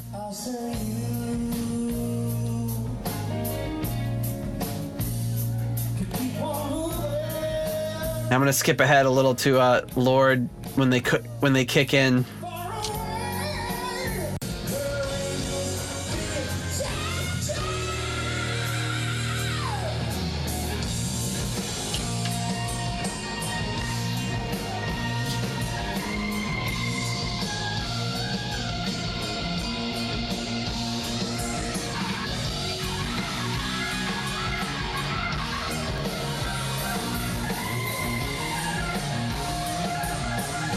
Glenn Hughes is killing it on the bass on this song. Oh yeah.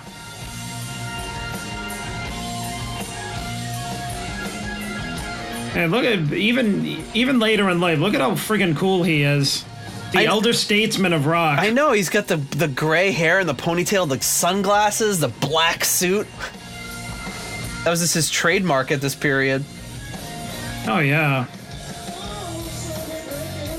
I'll jump ahead a little bit here.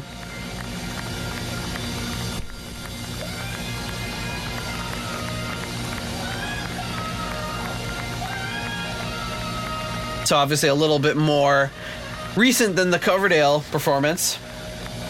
Look at the big smile on Glenn Hughes' face.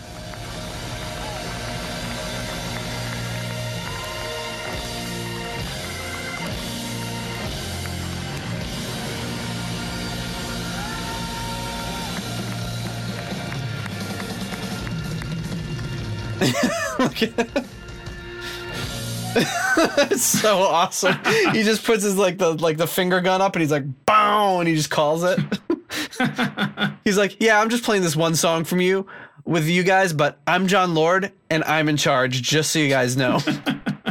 if you think you're calling the shots as when the song ends, you're wrong. Nope. Nope.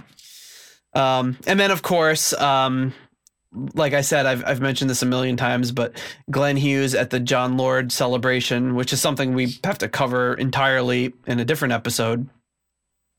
He plays what we all know is my favorite Deep Purple song this time around and does it live to honor Jon Lord. And I've, I've, I've spoken about it before, and I do, I do need to preface it because Glenn starts off with the most insane vocal uh, acrobatics you've ever heard. And when I first heard it, I just remember my my take being like, "What is he doing? It's it's crazy. It's too much." But when you see when you watch the entire performance until the end, you see that he's just kind of. It's like when we saw uh, him honor Ronnie Dio with the Catch the Rainbow. And you're just like, oh my God, he just brings the house down. It's the same sort of situation here where he's just, he's like, I know a lot of people say a lot of crap about Glenn Hughes and his his vocals and things, um, but I really feel like it just comes from a place of just pure love. He's just like he's just putting his heart out there to everybody about how much he misses his friend and uh, mentor and all that sort of stuff. So, um, prefacing it with that, uh, let me uh, let me kick into uh, celebrating Jon Lord um, with uh, this time around with Glenn Hughes.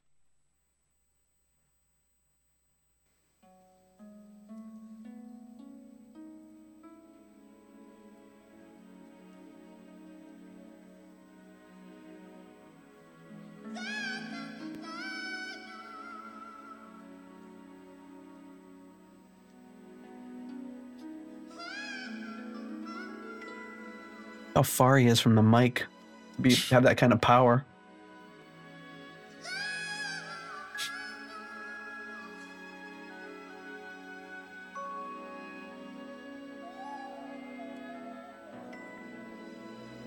Look at how many people are there. Looks like you hear a pin drop in that audience.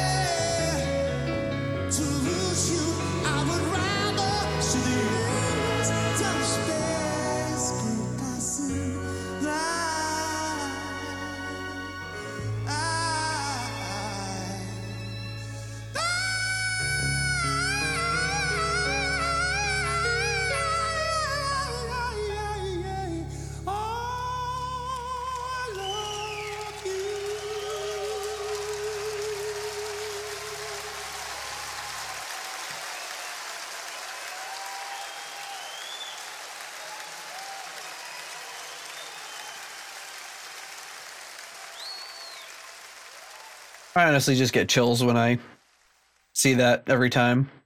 My God, that's like one of the best performances that I've ever seen. Think of that, right?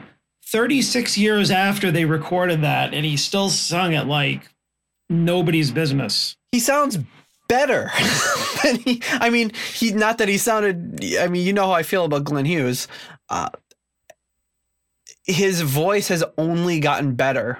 It's, it's just in, uncanny because we we're always talking about oh the singer they need to download down tune a little bit and he can't hit the notes on this song. Nobody says that with Glenn Hughes. He's every bit as good, if not better, now at almost seventy as he was at twenty five. And I mean, what a what a great tribute too to Jon Lord with the the the song that they uh, kind of a great composition they did together when they were in the band. I was I was thinking that would be funny if like he walked back out with the bass and they just went into like Owed to G. I know that'd be awesome. it was just this ten, this tender moment. And they're like,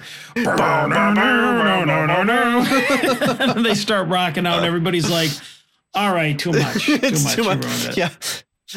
But yeah, it's But it's uh, but yeah, that was fantastic. it's such a good performance and it's funny. I was just thinking when I was just making that joke, but you know, people Oh, Gillan can't sing this like he used to. He can't sing Child in Time anymore. And people are like, oh, Coverdale can't sing this and that. And then people are like, oh, Glenn Hughes sings too many high notes and everything. Nobody's ever happy. It's like hmm. they're either upset that they can't hit the notes that they used to be before, or they're upset at Glenn Hughes because he hits too many high notes. Oh, people just need to I mean, enjoy and accept and enjoy all this great music and not be so negative about it. Oh yeah, I mean, uh, sure, is is uh, is Glenn a little extra? Oh, absolutely. abs- But that's but you know what you're signing up for, and and don't get me wrong. I can if it's not your thing, I totally get it. I I'm not offended. I've always loved him. I think he has an unbelievable voice. He's one of my musical heroes. But um, I get it if it's not for you. I I, I totally do. But you know, but when you sign up for Glenn Hughes, you're not signing up for somebody to come in and understatedly sing something. And but once again, when it comes down to it, when it came to that Dio tribute, when it comes to this Jon Lord tribute, the guy delivers. He comes in and he brings the house down every time. Just comes in, sings one song, leaves, and everyone's jaws are on the floor. Well, you know what it is. I think you were kind of saying it before. Was is like that's his that's his emotion for his his uh, recently passed friend. That's that's the way that he expresses his emotion is is through his his vocals. So like all of like you know you think like oh wow that's craziness and everything like that's him like basically like pouring his heart out through his vocals. Like you hear his like that's his emotion you're like physically hearing it whereas like some people you can see it on their face or through what they don't say or you know anything like that and i think that that's um you know a great um a great gift that he has, and you know, it's it's just wonderful to to hear. And I think on this song, it's like um, he actually was um i don't know just this perfect kind of balance between like not going too far and just like just singing a great song and then the end of it just you could feel like you know i i when he said i do you say i miss you Oh, or I love you. At the end, when he says "I love you," the first time I ever saw that, I was like,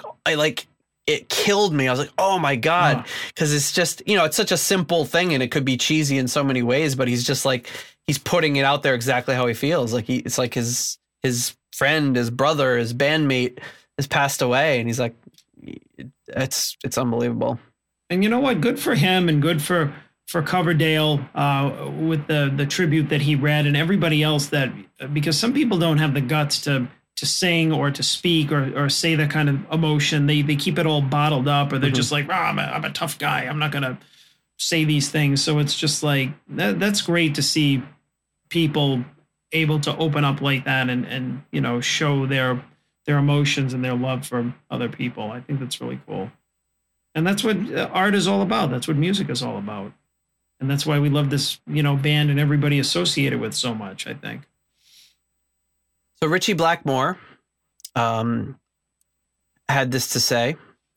Um, it came out on his official channel. Former Deep Purple guitar legend Ritchie Blackmore has issued the following statement Jon was not only a great musician, he was my favorite dinner companion. We are all deeply saddened. We knew he was sick, but the word was that he was recovering and doing much better. This news came as a complete shock. Without Jon, there would be no Deep Purple. He lives on in our hearts and our memories. And then Ritchie Blackmore wrote a song, which he performs, I believe, at every show, called Carry On Jon. And it's an instrumental. And I think it's perfect that he did it. And I it's always been one of he it's on a Blackmore night a Blackmore's Night album and he plays it at all the Blackmore's Night shows. And it's an absolutely beautiful mel- melody and great instrumental. And I've always really, really loved it. And it's great because it's just Ritchie Blackmore. He's not going to, you know, write lyrics or have anyone else write lyrics. He's going to say it through his guitar and through through his uh, the style he plays. There's a few different versions I've heard. On the album, he does it with a an electric and something about the the tone he has and stuff. it- it- I don't think it it speaks to it the same way it does when he plays it live. When he plays it live, he plays a slideshow of Jon behind him and some photos. Um, there's a couple of acoustic versions I found live that are really, really good, but I'm going to play this one, which is the most recent one I think I can find. It's from June 12th of 2019 oh wow and it's very recent. So like like like I said, he he always plays it, and this is him playing it once again in Germany in Munich. I know how to pronounce that. Um, in Munich playing it, and this time he plays it with an electric, and then they go into burn after after uh, he plays it. So this is uh, this is Ritchie Blackmore with Blackmore's Night um, playing that this time electric. Uh, Carry on, Jon.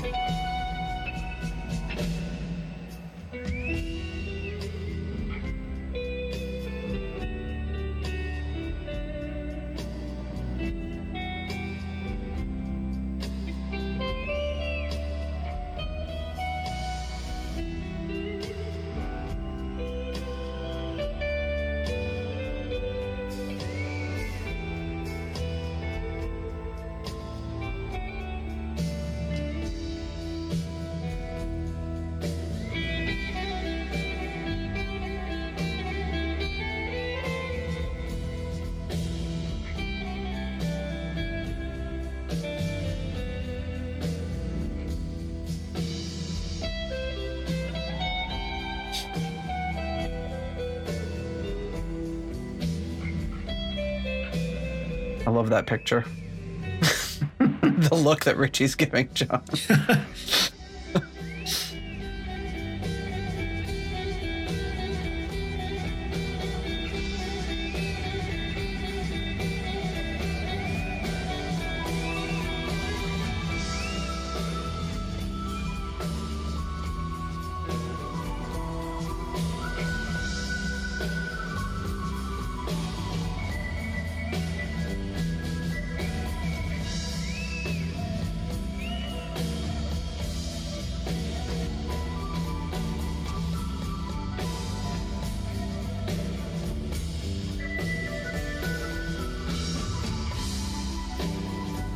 was always really just touching that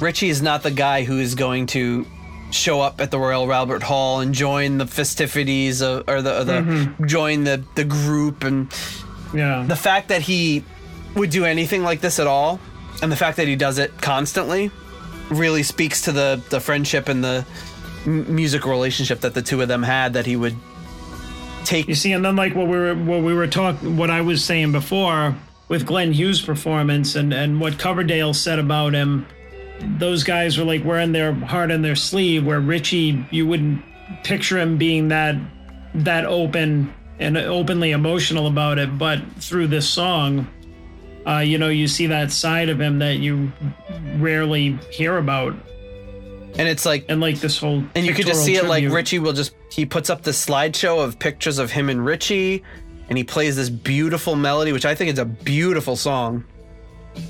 And doesn't and doesn't say a word more about it. Just like this is it. This is my tribute to my good friend that I loved. And I'm not really going to get much more into it than that cuz I'm Ritchie. Yeah. He says it in his own uh, quiet way. But yeah, you can you can look up Carry On Jon. There's like a million different versions on uh on YouTube. That I think that one might be one of my favorites. yeah, that Um, was really nice.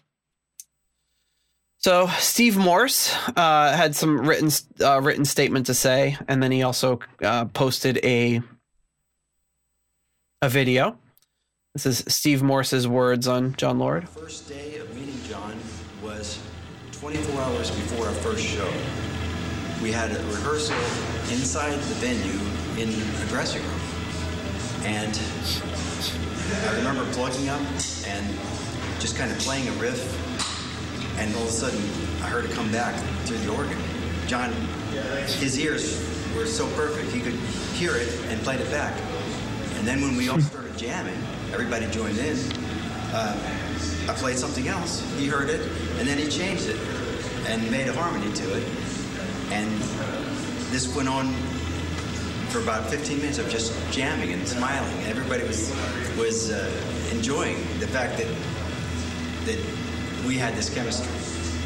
And in the studio, our first album, Perpendicular, part of the magic of that was having Jon there saying things like, "Well, this this is unusual, this part here, but I don't think we should uh, throw this idea out because because it doesn't sound like a rock thing. What if we change it this way and incorporate it into the song?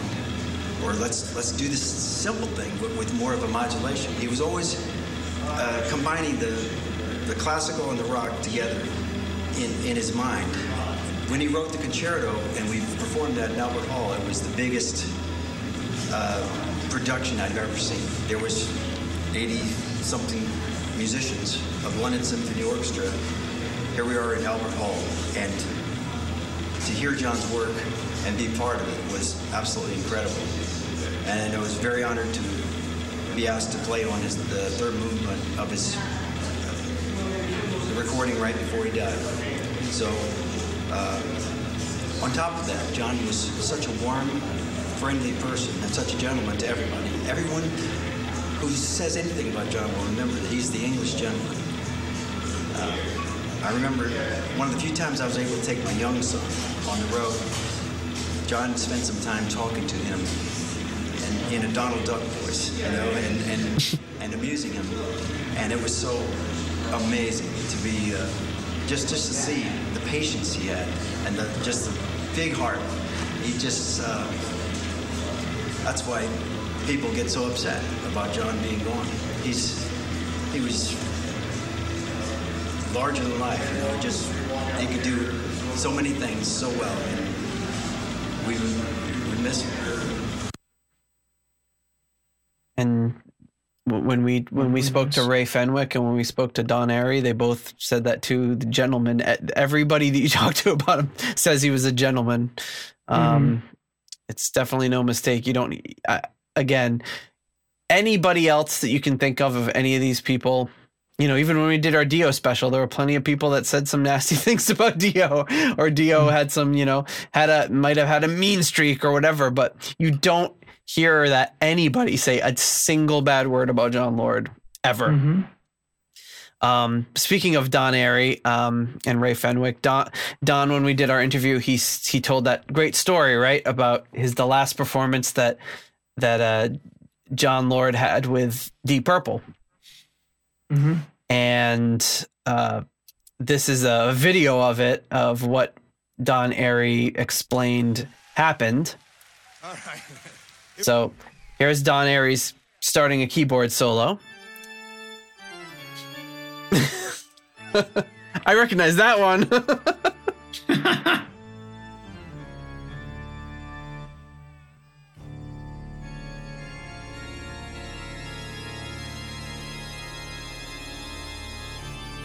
so he, I'm gonna skip ahead as as great as his solo is, but uh, to show the part where Don's solo is gonna end, and then the lights come down, and then when the lights come on, Jon Lord is there to replace him. And Don explained this in our interview about how amazing it was and uh, how the fans went crazy. Now you can kind of see for yourself how that happened.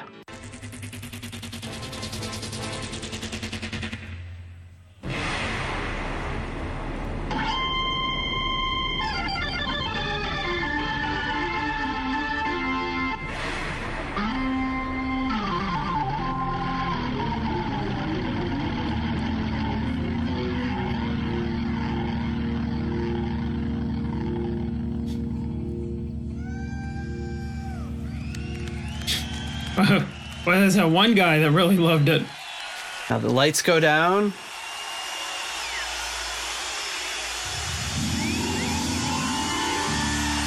Wow.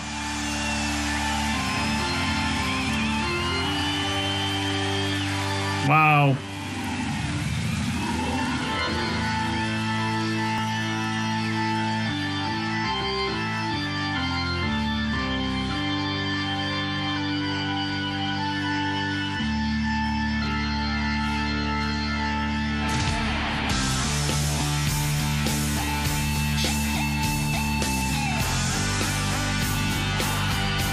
Not gonna play the whole song, but can you just imagine being there and not knowing that Jon Lord was just gonna rise up out of the floor and start playing?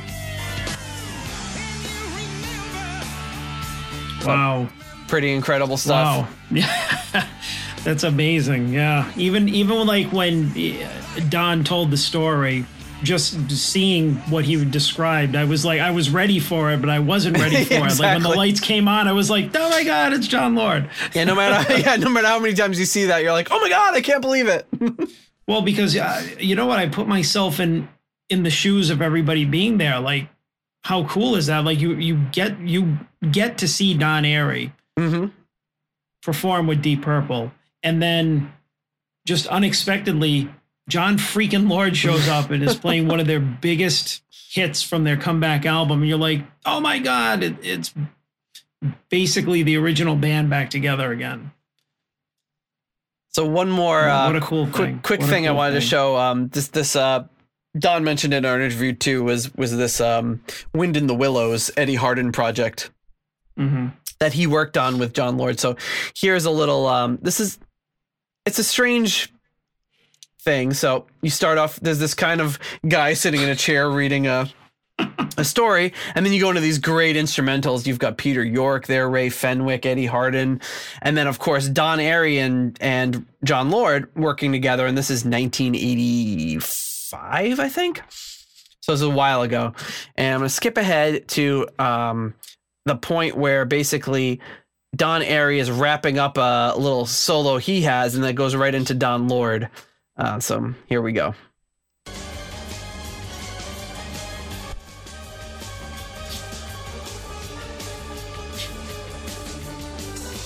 Full Miami Vice Don Jon Lord there. I was just gonna say that's Miami Vice Jon Lord. Oh my god.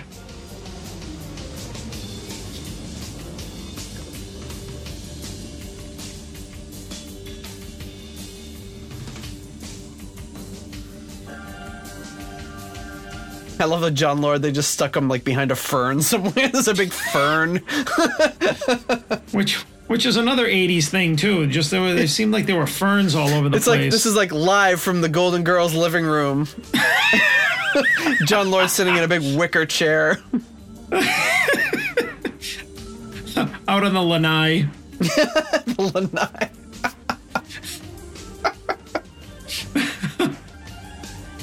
Uh, another well, great. you know, he's obviously dr- dressed up for his date with Blanche later. but this is an amazing, uh, amazing concert to watch. All these musicians, just incredible. Graham Bonnet sings a bunch of the songs, and it's it's it's a lot of fun to watch. A great album and a great one-off concert. But it's interesting that he and Don would have performed this together, and then really Yeah. never crossed paths again until many many years later when they kind of had that little crossover with Deep Purple.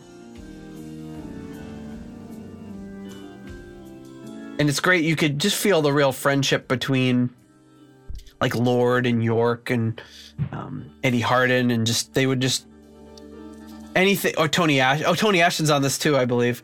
Yeah, he's on it as well. And to just Tony Ashton comes out in t- typical Tony Ashton for format, steals the show.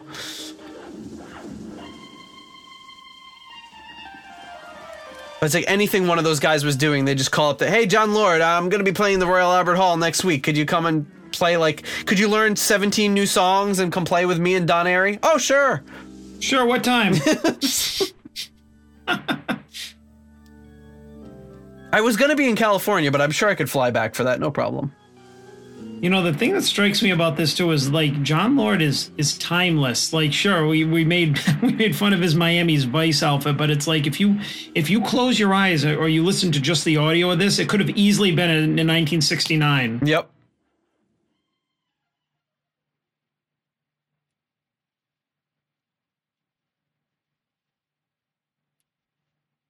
Incredible stuff. But that's uh, Oh yeah. That's Don Airey and Jon. Lo- Don Airey has most of the solos in this thing, um, but um, Jon Lord does get get a chance to kind of duel with him a little bit. It's great. hmm Definitely worth checking out. I'll of course have the links to all the stuff in the show notes, and then kind of uh, wrapping it up. Uh, we've got Bernie Marsden bringing up. Uh, I'll put I'll put this in the show notes, but he t- he gives a long story about how he he met Jon Lord hmm and um, he says uh, talks about their kind of one of their first meetings and sends his, sends his love to Jon and his family. And uh, I wanted to play uh, what maybe one of the later times that I don't know for sure, but it might be the last time that Bernie Marsden ever performed with Jon Lord. And they do "Here I Go Again," and it's a really interesting kind of live version that the two of them do. My favorite part about this, I'll start it up. We're going to do a song that uh, uh, has been very good to me, and uh, we played it the other day, just the two of us at Jon's house, and uh, that's how we're going to do it tonight. So uh, hope you like it. Uh, I think you'll know it when we do it. Uh, Jon's going to introduce it for you. So Bernie's like walking off to go find his guitar and put his guitar on and tune it, and Jon Lord's just playing on the keys and he looks over his shoulder every so often to be like, Is he ready yet? Is he ready yet? He's just basically stalling until Bernie's ready to play, and it's great. I could just listen to him play all day. Oh yeah, I'm sure that that audience was pissed. It's oh, we got to listen to Jon Lord improvise for a while. Oh damn it! For a minute and a half. Boo! Ugh. Ugh.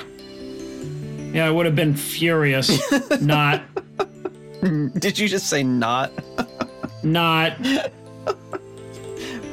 Well, I guess the, the Miami Vice thing just transported me back. Yeah, You're back. in- so see, he keeps looking over at Bernie. Is he ready yet? Bernie's tuning up. There we You go. turn up that damn Now thing listen, yet, guy? listen to this.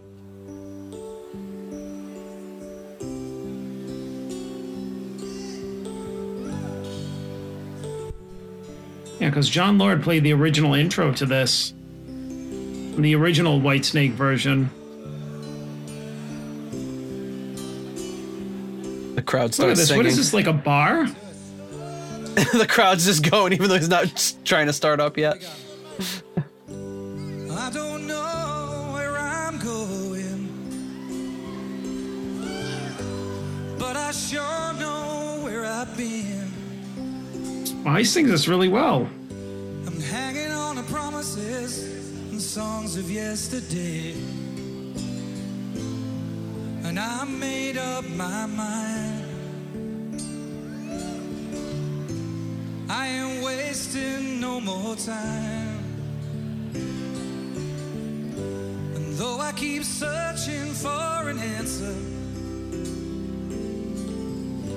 I never seem to find what I'm looking for.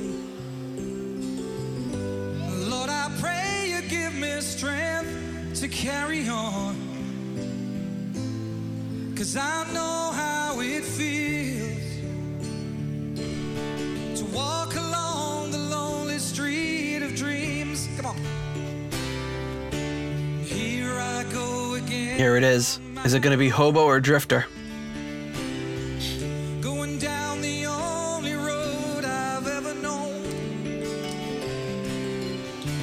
Like a drifter, I was born Ah, there you go. to walk alone. What a relief. Oh, oh if he said hobo, it would have stuck out like a sore thumb. well, you figure, but he's the original guy, right? Yeah. Here I go. But he's like, He probably didn't write the lyrics. He's like. I know where those checks are coming from. It's from Drifter, not Hobo. Here I go again. It's a really great version of this. Here I go again. I was just talking about how Lord is timeless and he's like playing on a Casio keyboard over here or something. Not that it sounds bad.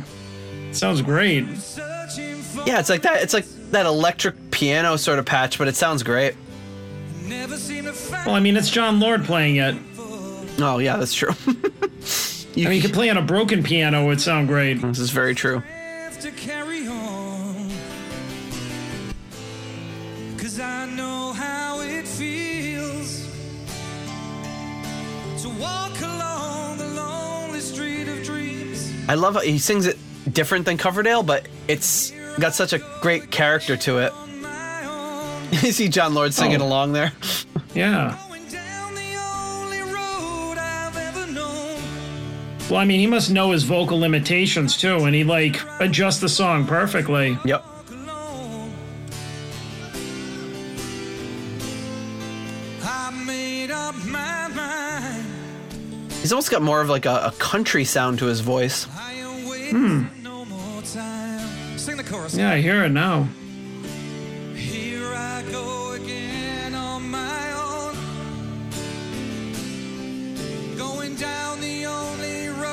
It's and it's also like he's singing his harmony part that Coverdale would have been singing the lead over, you know?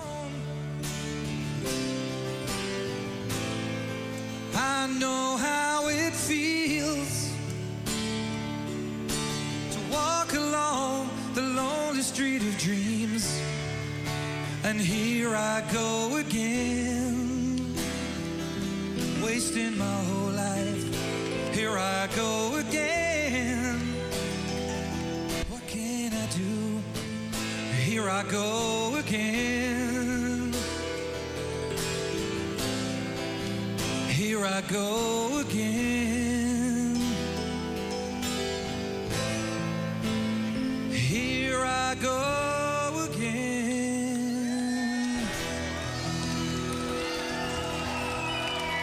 Jon Lord. Fantastic. Look at how small that place is. Yeah, it's a tiny little venue. My God, could you imagine seeing those two guys in there? Jeez, yeah, and you get this Amazing. get this kind of weird treat. You're like you're not expecting it. Like there, Yeah. like do you ever see the carpool carpool karaoke with uh, Paul McCartney? Mm, It's just I've like it, yeah. he goes like uh he's driving around with uh, James Corden is it? And they they go to like this small little bar and they have like a a jukebox and they like pl- press something on the jukebox and the wall opens up and Paul McCartney's there and just plays the song that they just requested. Like whoa I didn't know I was signing up for that.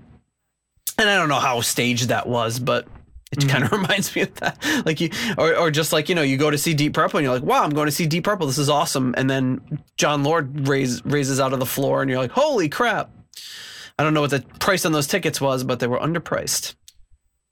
Well, I say I like really um, versions of uh, songs like that, where it's a little bit different, especially. I don't know if you see anybody from obviously the those two guys were on the original Whitesnake version before they updated it for the '87 album.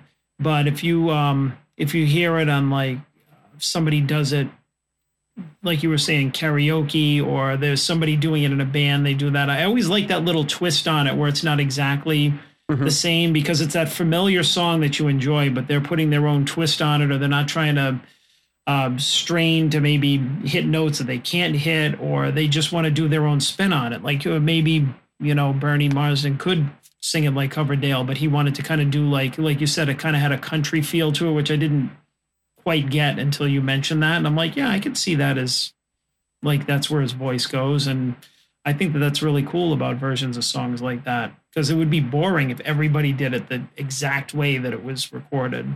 Oh yeah for sure. You know? Yeah and that's a song i was definitely even before i even before I got into Deep Purple, I was tired of that song, you know, because just growing up, you just heard it everywhere, and you're like, it, it's one of those songs you couldn't get away from, and you're just, oh, I'm so tired of this song, and it's definitely re, it's been rekindled with me.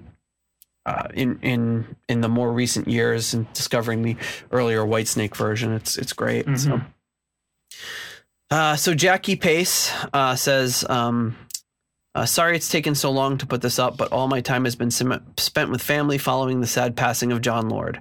Jon Lord uh, was the husband of my twin sister Vicky. He was father, husband, uncle, brother, brother-in-law, and friend to many." We are astounded with the incredible worldwide support and love honoring Jon's life and music. Thank you all so much. In 2011, Jon's last live performance took place at the Sunflower Jam. He was also a trustee of the charity and held this event very close to his heart. As a tribute to Jon, we would like to share some footage of him performing with Rick Wakeman, which we just saw, of the uh, at the 2011 Sunflower Jam. The piece written by both of them for the Sunflower Jam, titled "It's Not as Big as It Was." We have been asked if the 2012 Sunflower Jam event will be taking place due to our loss, to which we would like to confirm not only will it go ahead, we are working on a tribute to Jon in true Sunflower style. We love you, Johnny. And that was written by Jackie Paice, uh, Ian Paice's wife, and also the twin sister of Jon Lord's wife, Vicky. Um, behind me, I've got the uh, All Those Years Ago Jon Lord book, which um, I hesitate to recommend because it's profoundly expensive. Uh, but it's if you are a fan of Jon Lord and uh, want to read some great passages from some of his friends and loved ones and see some one of one of a kind pictures that you won't see any, anywhere else. It's it's an incredible book, uh, very very well put together. I consulted Jörg before purchasing it. Uh, Jörg of course of course, lets me know whenever some rare deep purple thing is available. Oh, by the way, there's four of these available on this site if you want to get it. And I asked him, you know, and Jörg is very, uh, what's the word? Very, very kind of straight into the point. And as I was like, is it, you know, is it worth it? Is it going to be worth it to buy this this book? And he's like, I have not regretted my purchase. And I was like, okay, good. I'm going to get it then. It's the highest praise I could get. And uh, yeah, it's it's amazing. It's a great collector's item. And I'm not really a huge like collector's item guy, but it's more really just about how one of a kind it is and how great it is to kind of read about Jon. So And that's it. That's kind of our uh, closing out our Jon Lord tribute special. Um, a little different than we did for our Dio tribute special, but uh, I think uh, we covered some some good ground here tonight, Absolutely. honoring uh, someone who's been very important to us and continues to be very important to many people, and uh, you know someone who continuing to discover his music. And we will be covering more albums and performances by Jon in, in the future on our show, and can't wait till uh, we get to some more Jon Lord stuff. Yeah, definitely. All right. And with that, wraps up another episode. Next next week we'll be coming to you with the son of the former lieutenant governor of Rhode Island for an undisclosed an undisclosed episode. People are like, "Why the hell is this person going to be coming on the show? Who is this person?" Oh, well, you're going to find out. And at least one of you is going to be very surprised when you find out who that is. It's one I think it's one of our patrons. So, thank you very And much. I, I, I know I haven't talked to him in many years. Yeah, it's been a while since you talked to him, right? Yeah. 20 something odd years, probably. Yeah. And we, we used to play a lot with his brother hmm in a band, you and I.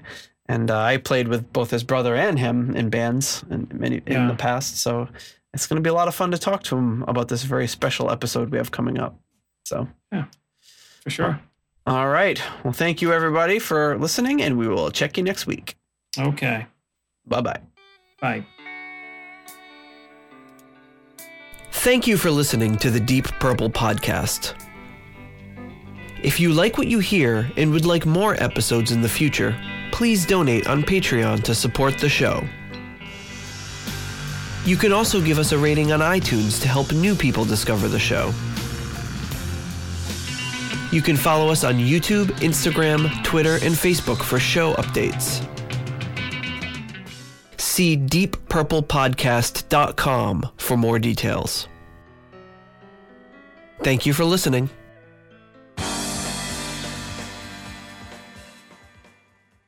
I called it lurking in the shadows because, like, I turned around and he's like in the dining room and he's just standing there. and I'm in the kit- the kitchen is open into the dining room, so I looked and he's just like walking through there, but he stopped and he's just standing there. And then I heard like he like passed gas, and then I started to laugh, and he goes, "Hey, that sounded like an F sharp."